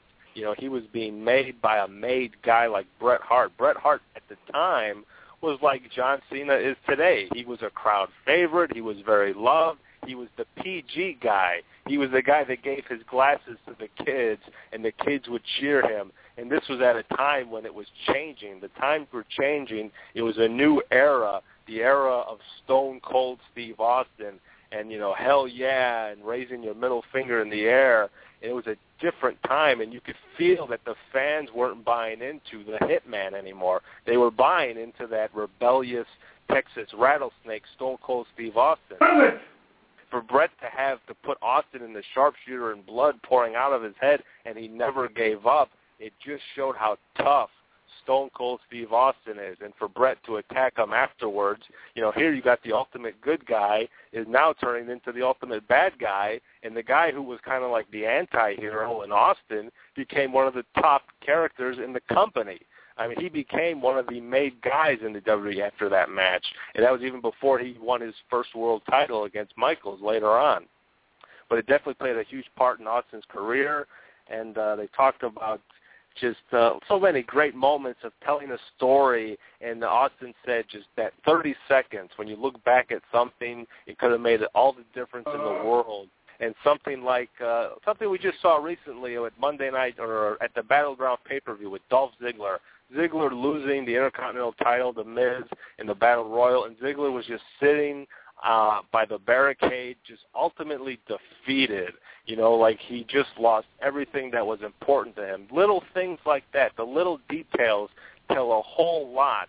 You know, when The Rock beat John Cena for the first time at WrestleMania, and Cena was by the entrance ramp, and Cena was defeated. Hear all this talk about how he has to win, he has to win, and he lost. And a lot of people were saying, "Oh my God, Cena might quit. Maybe Cena's done with the company." At the time, it was a really big deal because of that moment. You never saw Cena ever look weak. He's always been Super Cena, Super Cena, and for the first time in his career, he showed a little chink in his armor, and he was defeated. And uh, you know, there's always been Right. moments like that. And yet, at the other side, you look at Rock and Hogan. Rock and Hogan had that moment at WrestleMania where they were face to face and they shook each other's hand, and it was one of the biggest moments of the night.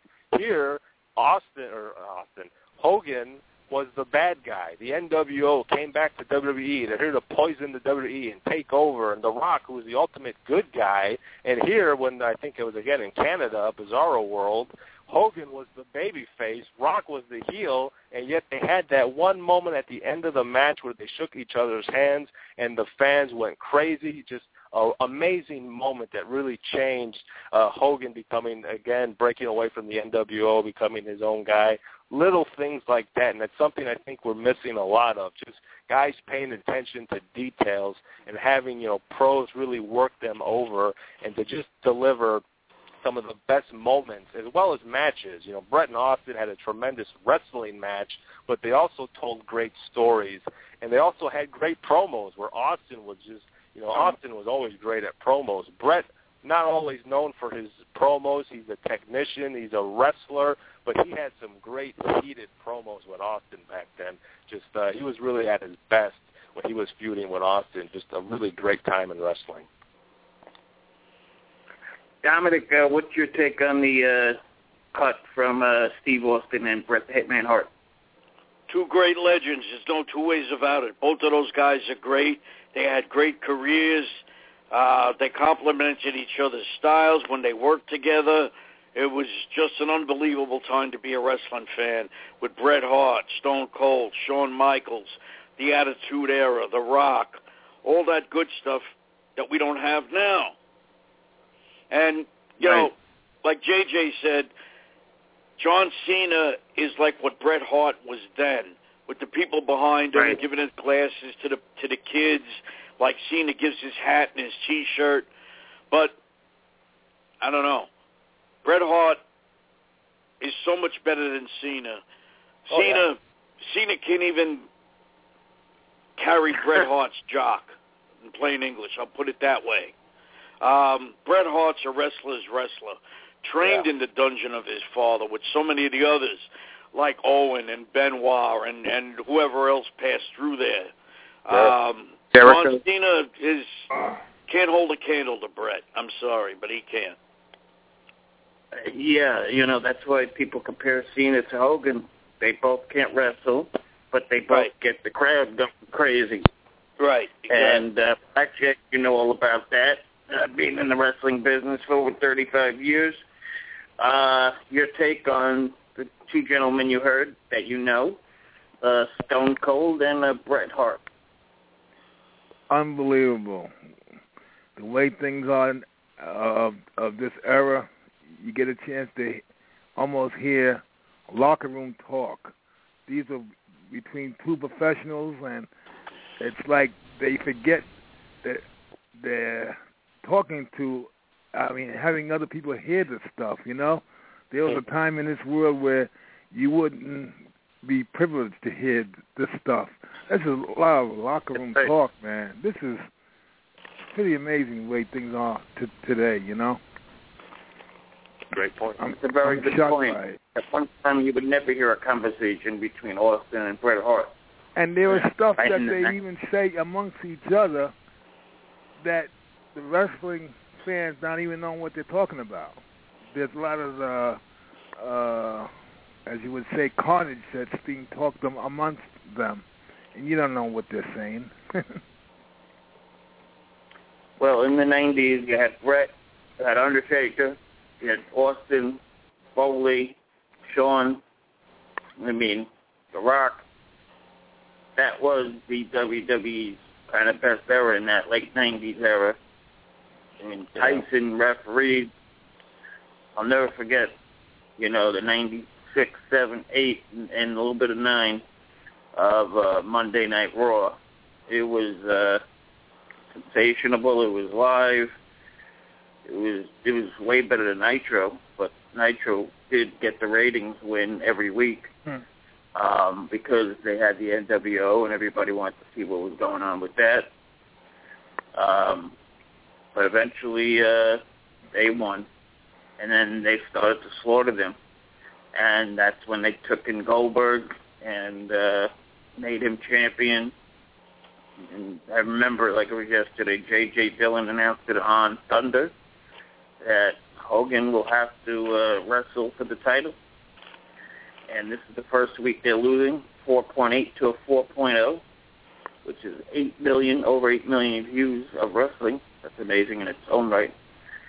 So J.J. Dillon says that match will place, take place this Monday. And wow, when Goldberg won the title, first he had to go through Scott Hall, if everybody remembers correctly. Uh, and it was in uh, Atlanta in the big dome there, right in Goldberg's uh, backyard. That was a Nitro moment I will never forget. I mean, love Goldberg, hate Goldberg, hate Hogan, whatever. Ah, that's fine. But that moment when they get the one, two, three, I know people that don't even like wrestling and that that love that spot. JJ, do you remember that moment? Yeah, I mean, uh, uh, Goldberg.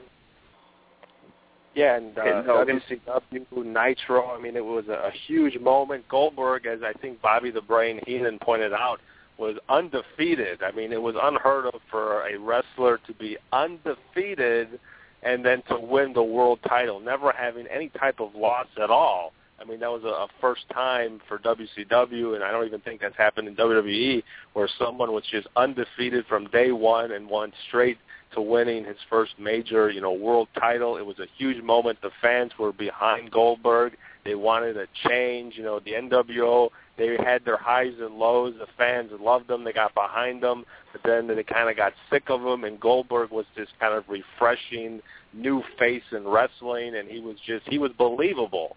He was believable when he went in there and he had these squash matches and he would spear people and jackhammer them and he looked like he was just destroying guys. It was something that we've seen squash matches before at that time, but nothing like the way Goldberg was delivering it. It felt real. You believed in everything he did, and when he went up and he won the WCW title for the first time, it was a huge moment for WCW.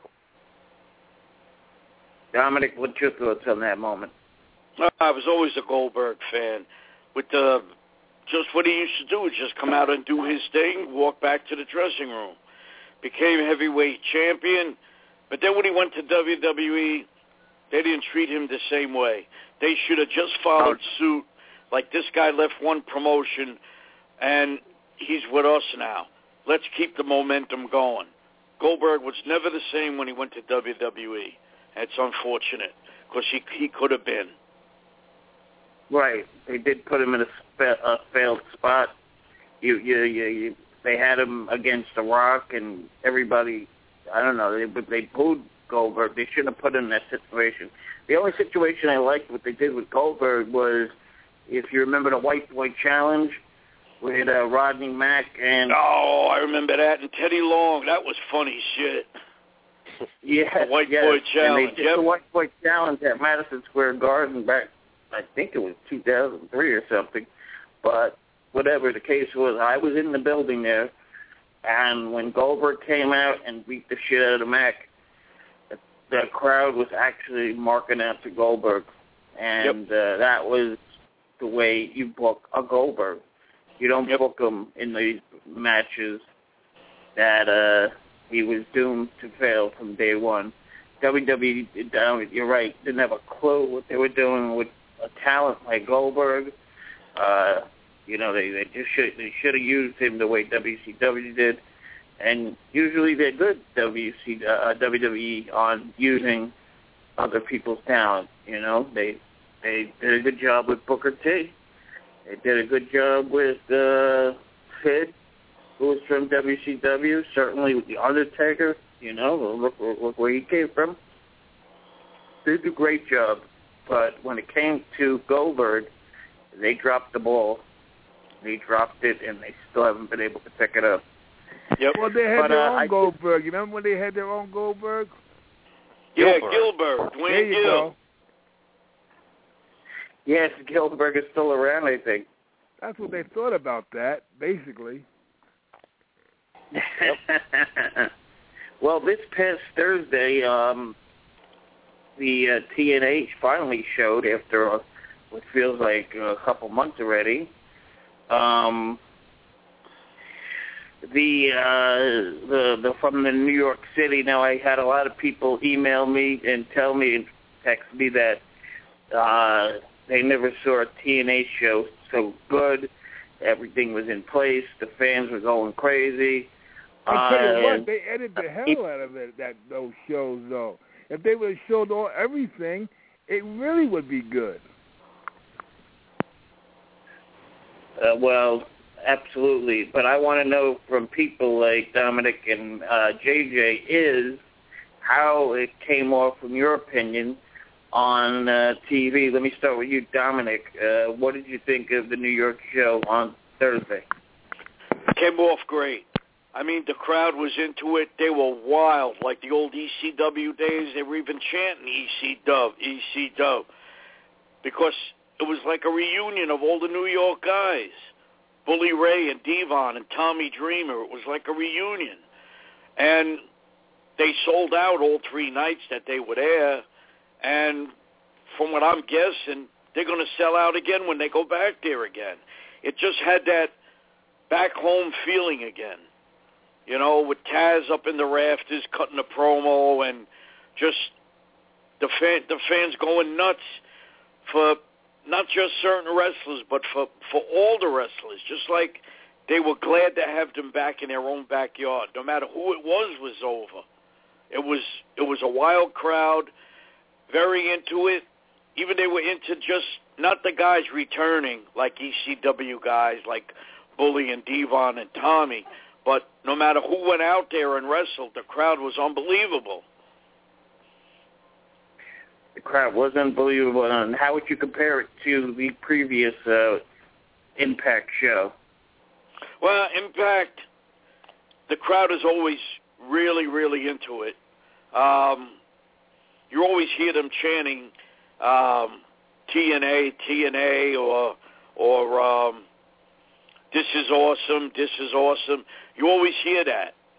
WWE, you hear it once in a while, but a lot of times in WWE, even though Raw is live, I still think that they pipe in the applause, the laughter, because they got fans applauding like there's no tomorrow.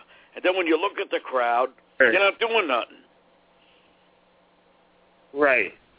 But That's I don't think TNA has to do that.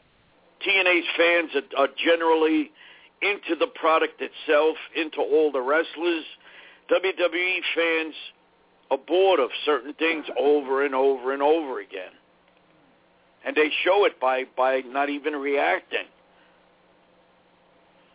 It could be a great uh, match, but if the fans ain't into it, they'll chant boring, boring, boring, and they'll shit all over it. It could be the match of the century, but if they're not into it, then that makes you feel bad for the guys in the ring. Like they're pouring their heart out, breaking their breaking their balls, and the fans don't seem to be happy. It's like, all right, what do we do next to get the fans to get the fans going? Excellent point. Uh, JJ, what was your thoughts when you saw the uh, Impact show from New York? Well, it was a, a huge show for Impact. Kurt Angle opened up the show, bringing back the six-sided ring, which definitely got a great response from the crowd. Something we haven't seen in years, not since you know Hogan came to TNA and they got rid of the six sides. But uh, it was definitely different. You know, I remember reading Lance Storm talk about how the six sides maybe doesn't uh, produce well. It's hard to film. It's hard to get you know good angles on camera. I almost could see his point certain times, but for the most part, I thought they did a great job. There was uh, you could really you know see the action well, but uh, you know as Dominic said, the crowd was just rabid throughout most of the night. I mean, the opening between Tommy Dreamer, Bully versus Rhino, and uh, Ethan Carter the third. I mean, there was definitely you felt that sort of you know ECW crowd and the, that just hot, you know, wild crowd that you know is unpredictable and just they're really passionate about wrestling. I know I think uh, either Tommy Dreamer or Taz at one point mentioned that they're going to do less talking, and I thought they did a good job of just really just doing that, less talking, more emphasis on wrestling. They still had a few uh, backstage segments that I could have done without. We saw lots of James Storm talking to Sanada before a match, after a match. You know, we didn't need to see that twice. Maybe once could have been good enough. But for the most part, they really started to cut down. A lot of people said that that impact felt like a reset for TNA, a, a way to sort of start fresh, to start new, and to really get fans aboard. We saw a really great X Division match with Austin Aries, Eddie Edwards, Manik, Davey Richards, Zema Ion, Sanada, Crazy Steve, and uh, uh, Tigre Uno. And again, we talked about well, there's times in wrestling where something is kind of silly but yet appropriate. You have a sort of bizarre character like Crazy Steve. He's dressed up like a clown, and at one point in the match, he pulled out silly string and he sprayed his opponent's eyes with silly string, and the crowd thought it was hilarious. But in the context of the match, he's a clown. What the hell do you expect? Of course he's going to do something kind of silly and goofy like that. So in that particular time, the fans thought it was appropriate and they laughed. It was funny. It was unusual. It made sense. It wasn't something that was, you know, it didn't, you know, feel right or didn't fit the moment or the character. Uh, again, it came down to Aries and Sanada. Once they sort of narrowed it down to a one-on-one match, great match. Eric Young and Bobby Roode uh, teaming up again, Team Canada against Kenny King and uh, MVP. MVP, who I'm not even sure if he was cleared to wrestle or not. He was still sort of, uh, you know, limping and trying to play the injury card. He didn't really get too involved in that tag match, but uh, you know, there was a really just the fans were into it. There was only one point where the fans were kind of bored, and that was when the knockouts came out. We saw, I think, Madison Rayne versus Brittany, and at one point the fans were chanting uh, for CM Punk. They were chanting better than Batista. Why are they chanting for Batista or better than Batista? That's something that you would hear on NXT. That's not even something you would even hear in WWE. It's something you would hear from the the NXT crowd over, which actually is in Florida too, at the Performance Center, wherever they have the NXT shows. So I, that was something that kind of blew my mind that they did that chant. But uh, Jeff Hardy versus Bobby Lashley. Jeff Hardy is a maniac. I don't know how that man is still wrestling. He did a swanton bomb off the top rope to the steel steps on the floor. I don't know how he's still walking. That was just brutal. It was a, a great match. We saw you know Bubba Ray or Bully Ray get very close to putting Dixie through a table. It didn't happen that week, but who knows? Maybe we'll see it this week or next week. This week they're filming Destination X, so we'll, we'll be seeing that. I think you were there, there, uh, right, King? Uh, I was uh, there on the middle show, the pay per view, and Oh, okay. part of the taping. I guess I guess part of the taping that uh, you'll see on Thursday. So, yes, and there's a what I guess there's a pay per view on on a Saturday or something, right? Somebody was telling me on the 26th of July that what's that pay per view that they taped there? Um, uh, Blackjack. You remember they taped that pay per view there, right? If you don't know, I don't even remember myself. I'll tell you right now. event, I'll tell you right now. Wait a Hey. minute. Let me look in my book. July 26th, right? Of what year? Sa- yeah, Of this year or last year? It can't be this year. It didn't happen yet. No, this Saturday is supposed to be a pay-per-view. Oh, this Saturday. that they taped from the the New York City shows that we were out where uh, Dixie No, there's got. no- Uh, There's no taping at all on July 26th for TNA. There is. There's nothing. there's no show. There's nothing like that. No, My- not on uh, July 26th. There's no taping. That's a Saturday anyway. That's this Saturday. Yeah, yeah. Okay. So that that pay per view, I guess, will be this Thursday then. It should be. Yeah, Destination. yeah. The Yeah. free. It, yeah. Yeah, they're doing the pay-per-view format, and they're going to show it on this Thursday. Yeah. Oh, okay. And that what's the name of that pay per view? Again, I forgot. It's called Destination. Destination. Destination X. Yeah. Okay, yes. This is when uh Dixie finally gets her due. And uh wow. I'll tell you one thing though, Bobby Lashley's uh living the life you know, in terms of his uh his better half. You know, uh he he he's going out about, with a brother? very What are you nice talking about? I just have to say on the record that Mr. Bob Lashley has a beautiful wife Oh, Uh, okay. Yeah. He had a beautiful right wife. He ain't with her no more. Yeah. Right. That was the act. well, the current the current girl who looks like she would probably get ID'd in the store, but I'm sure she's you know old enough. But she she's uh, they're half and half, and Yeah, uh, instead of watching the matches, the king, he was sitting right next to the uh, to to the uh, to the girl. Yes, and the kids were going crazy when he came out. But uh, uh, that was a great pay per view. Uh, it felt like an ECW homecoming. There I was talking with the old uh, Atlas security guy, uh, saying how this could never be ECW again. And what do you know? You know, Al Snow comes out. You know, I know he works in the back, but he came out in uniform.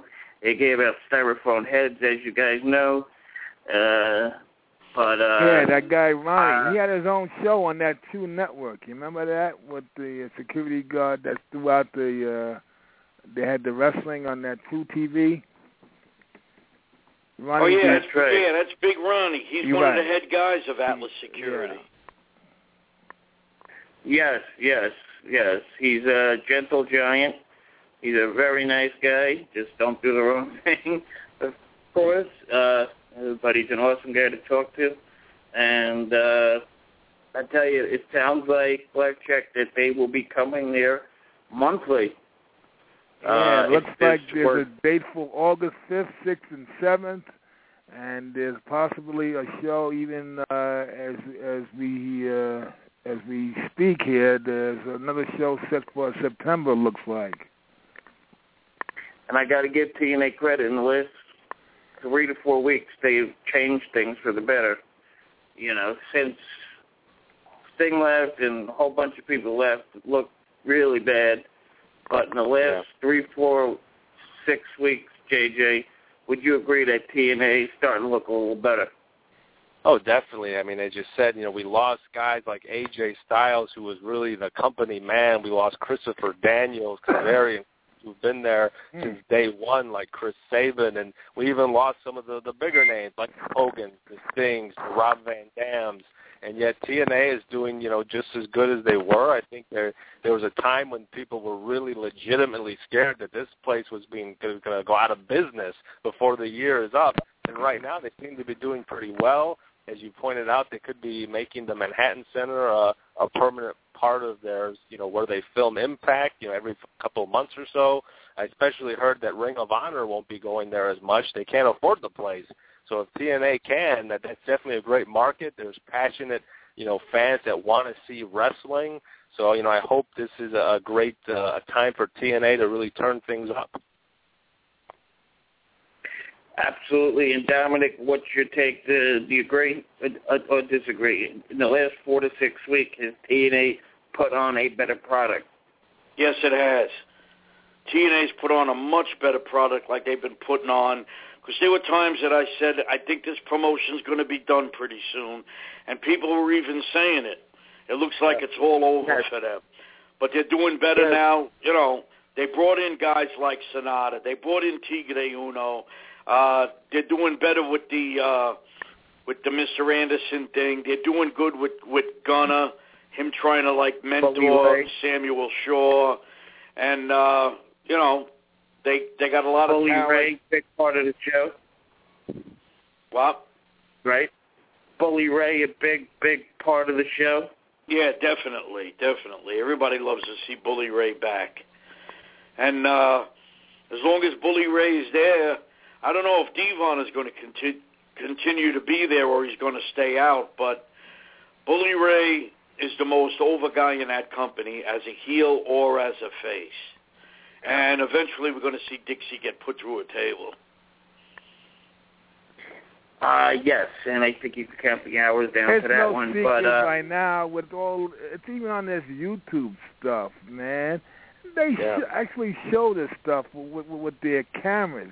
You're not supposed Yeah. to be recording, but the fans do anyway. They tell the fans put away no no video no video recording, and what they do, they still are recording, man. It's a different time now. And all this stuff that goes on these phones, it's it's amazing.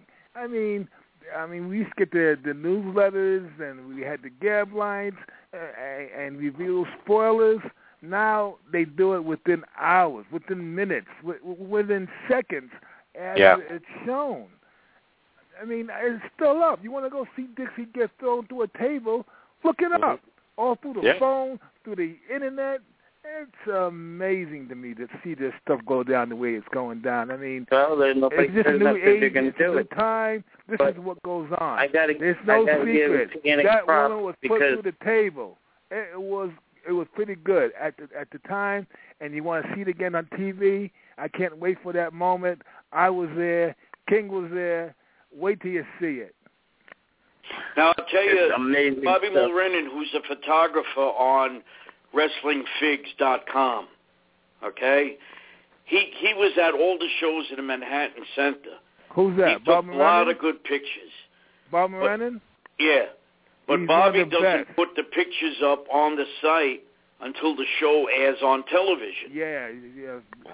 Bobby don't put them up ahead Right. of time. He's old school when it comes to that. This is when we thought, uh, Dominic, when I called you to ask you uh, where it was because I was unsure, Uh-huh. and we both thought it was in New York, and then you called him Yeah, up, I right? don't know what happened that day. But then the following week, last week, we saw the six-sided ring, Hmm. and Kurt Angle welcomed us to the six-sided ring in Manhattan. Mm. Which he wasn't even there, the blackjack, right? Who's that? I know Taz did that little thing. I, I he was there for half Yeah. a minute, but And I don't know, did they, they- cut and splice. They cut and splice, Yes. brother. so they did That's a lot of that do. cut and splice stuff. They've always done But, uh, that, and they do it even more so. As I said, uh, with the stuff there that you won't even see that gets edited out, fine. But they still have the the fans to. Uh, they got fans there sitting there recording the whole show. Yeah. Out of those phones. names, JJ, that were re- rele- uh, excuse me, were released by the WWE, released or waived, whatever you want to call it. Who would you grab if you were TNA if you had an opportunity? Oh, Give me that was two names. Who could they afford? Who? That's the Get it? question. Who can they afford to bring in? Uh, you know, come on. And when it comes down to to the money, I I, I, guys still, that I still think TNA could still be in in in trouble here, despite the the, the decent shows and, and the turnaround. That thing could go down at any any moment, any week. Mm. Absolutely, but I want to know if the guys at the W said no, thank you, we're not really interested in you anymore. What was there, fourteen guys? Yeah, Give me two about. names that you would personally like TNA to grab. Well, two guys that would fit right in with the X division. A guy I think who was in TNA once before. A guy who uh, he, his name in TNA was Matt Sydal, but a lot of WWE fans might know him as Evan Bourne. Evan Bourne, who does the uh, shooting Ah. star. press. You know, he was a he'd be great fit for the X division. Another guy who might be doing pretty well for the X division. Someone who could even form a tag team with Sanada. Yoshi Tatsu. Yoshi Tatsu, a really great, uh, quick, athletic, high flyer. You know, he never really got an opportunity to do anything special in WWE. TNA could be a place for him to really latch on and prove that he's a great wrestler. Uh, you know, and there's even people like Josh Matthews. Josh Matthews who maybe could replace, you know, Jeremy Borash, you know, someone like an Oksana. Thank you. They could bring into, you know, the knockout division. They could use some new knockouts. I mean, they have, you know, Brittany, they have the beautiful people back, but they still need, you know, someone, you know, just someone else to, to bring into the division. So you could get Oksana as long as she doesn't, you know, crush anyone's eye socket. But uh, other than that, you know, my number two guys would be Evan Bourne and Yoshi Tatsu. I gotta agree with you. That's two good picks. Dominic, out of the guys that were recently uh, given the pink slip from the WWE, who would you, Dominic, pick to be on uh, Team TNA? Them two picks were great, JJ. Um, of course, Yoshi Tatsu was the first one that came to my mind. And then the other half for Cryme Tyme, JTG. That Oh, little yeah. guy can Wow. fly. He can move. You put him with a good partner, you can make a good tag team out of him, and he could be a great singles guy on his own. And Josh Matthews was at the TV tapings for, for TNA. That uh, He he was. might be getting a job with TNA. Interesting. Oh, good. He deserves, he deserves one. As And, far as the uh, women go, yeah, they could use Oksana. They could use a couple of the more ladies. They're not even using ODB anymore. I don't know why they're not, but they Yeah. could. That's right. She's an original too, pretty much. Yep. She's Yeah. been there since what? Oh six. Yeah, ODB's Been been there a there long for time. Yeah. How long, JJ? Yeah, as you said, she's been there for a while, probably since at least you know mid to to late 2000, maybe 2006. She came in, and you know she didn't have her tattoos yet, but uh, she was been really physical. Had some great matches there. She took some time off. She came back. She had the tattoos back. I think she was even enhanced in certain places. She was bigger than ever. But uh, they're not doing anything with her now, which is a shame because I think the people like her. They were cheering for her. They like ODB, especially with Eric Young back. It would be nice to have her and him kind of together again, but I don't know what they're doing with her. Well, definitely, I would like to see Josh Matthews. I think we're all in agreement here with Josh Matthews. Uh, if anything, he could share time with uh, Shivani and Taz, and uh, you know, like one will do the pay per view, one won't. One, you know, they'll or just add him to the team. Quite frankly, um, another guy I would like. Uh, I don't even know if he's on the list. Was Chavo. Um, I think he was released. Uh, I'm pretty sure. Uh, if, he would be great. Uh, and Eric- he's funny. You know, the Guerrero. He has the the other guy, the Guerreros there, the uncle. Um, he he could still go. You know, Chavo was released from there, and so was Hernandez. I don't know why. Yeah, it's true. Well, uh, he was, and D'Lo was released and brought back. Uh, you know, it also goes by these writers that they bring in and take out. Vince Russo, uh, for one, he has a lot to say, had a lot to say. Thank God he's not with the TNA anymore. Some people Oh, say. you don't know? um, yes, we don't see the New Age Outlaws anymore. That's a crime. Uh, they did have a good run, um, but I don't know what. I think mostly by choice. They So- are running. They're, they're in the back. They're in charge of, of, of a lot of stuff that goes on. They're more behind the scenes. They the they are agents, Yeah. and it's a lot easier on their bodies, and uh, they work more verbally and uh, telling a lot of these people what to do now, and that's better for them. Such as probably what the Undertaker should be doing too, is settling back and help a lot of these wrestlers uh, become the future Undertakers of tomorrow. All right, JJ, I think you mentioned something. The, did you see the magazine that I was talking about, or something? Uh, 30th? Were you telling me that? Yeah, I mean, uh, at the start of the show, I mentioned uh, the WWE just released a new magazine called 2014. It's their yearbook where they're covering, you know, just highlights uh, of what's been going on in WWE from January up until now. They kind of profile the uh, current roster, and uh, on page one, they have a very nice tribute to the Ultimate Warrior.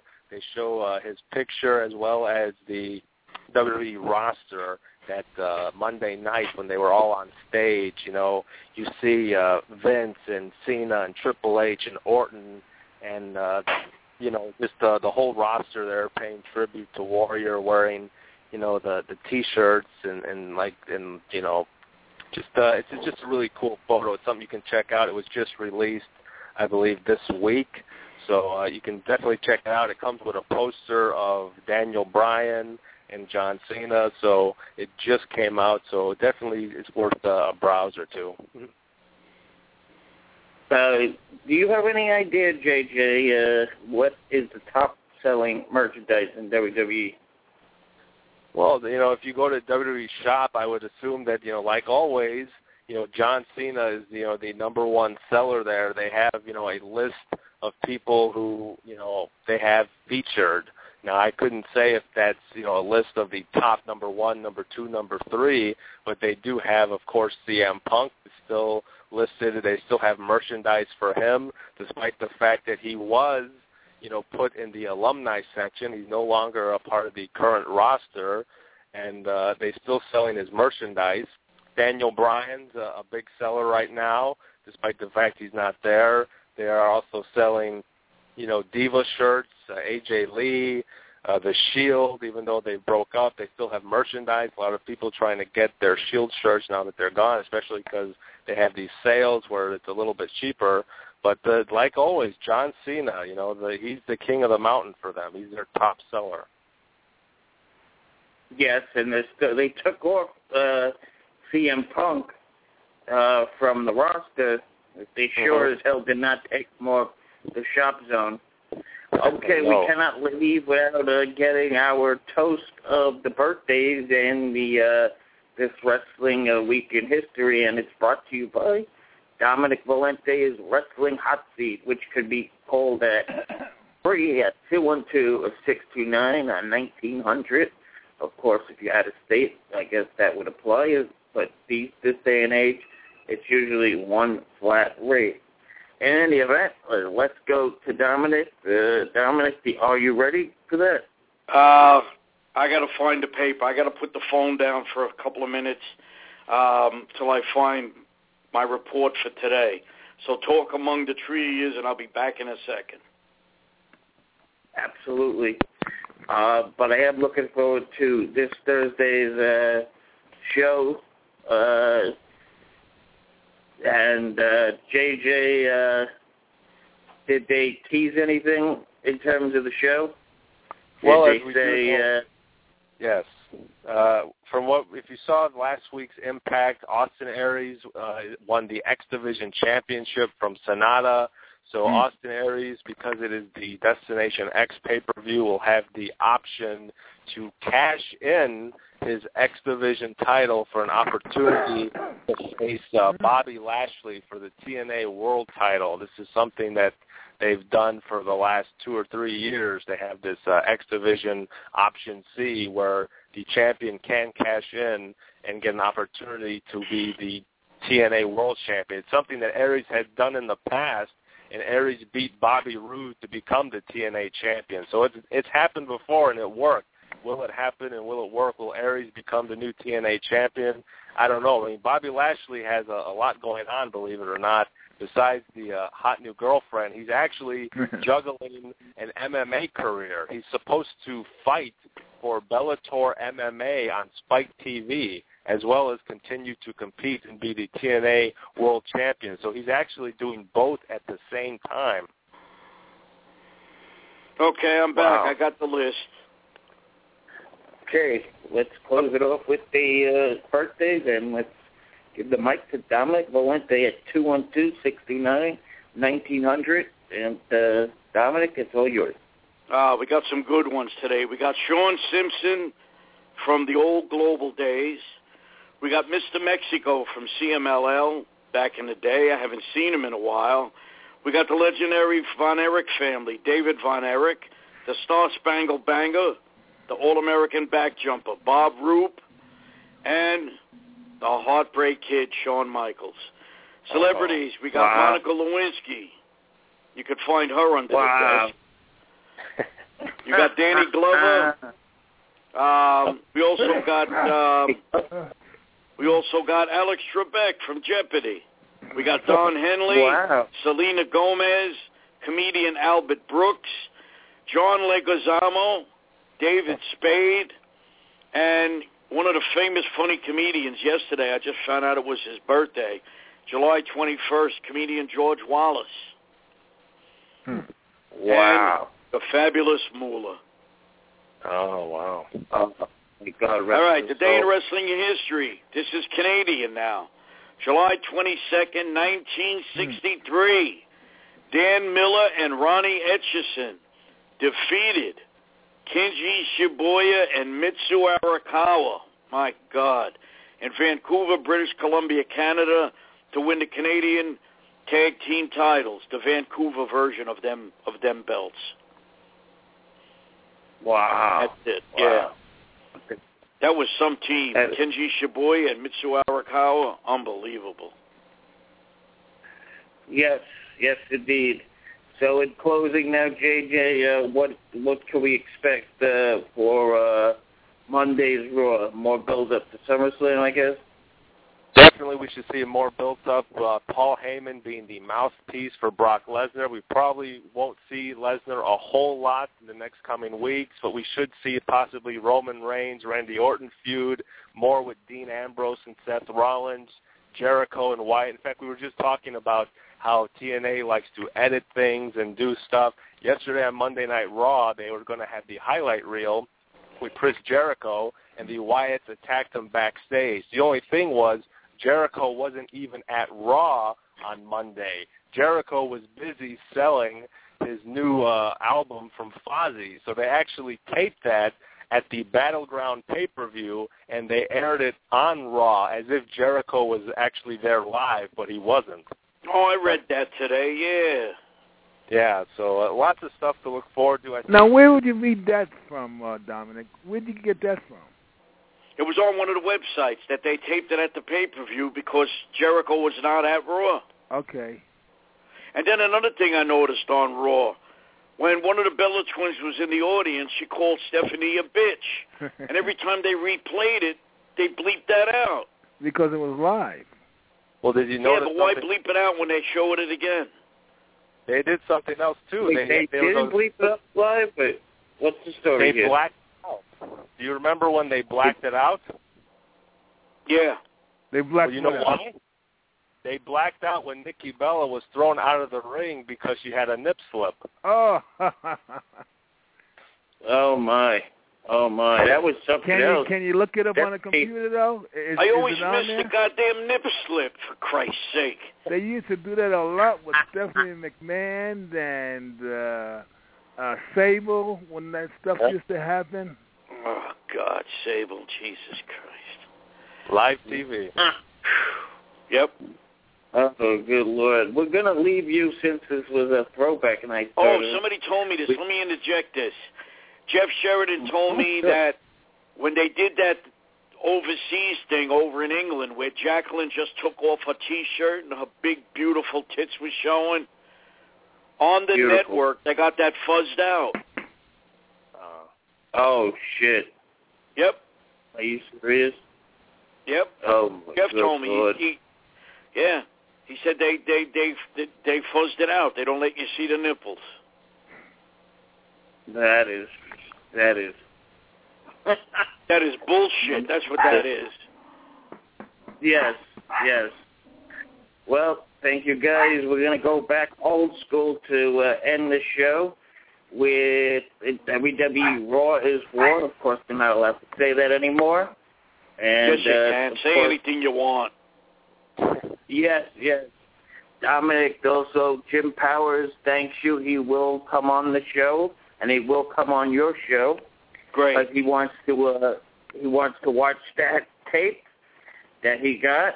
Uh, thanks to Dominic Valente, uh, uh, Jim Powers was able to see the shoot, and he wants to respond to it. And uh, good job, uh, Dominic, uh, by you. Yeah, Uh, Jim, just glad to help out one of the guys. Dave, Dave done a lot for me through the years, so it's nice to give back. Absolutely, and he thanks you immensely, and so do I. And uh, of course, JJ, thank you. Uh, Always for great joining us. You guys. And uh, brother Blackjack, we'll keep in touch. Brother King, brother JJ Dominic, always a pleasure, my brothers. Yes, same same way here, man. Yo, Okay. King, give me a call when you get done okay. wrapping up. You got to give me your new number. Absolutely. Okay. Absolutely. Let's go back to 1997 to hear the Raw theme. Raw is uh, Good night, everybody.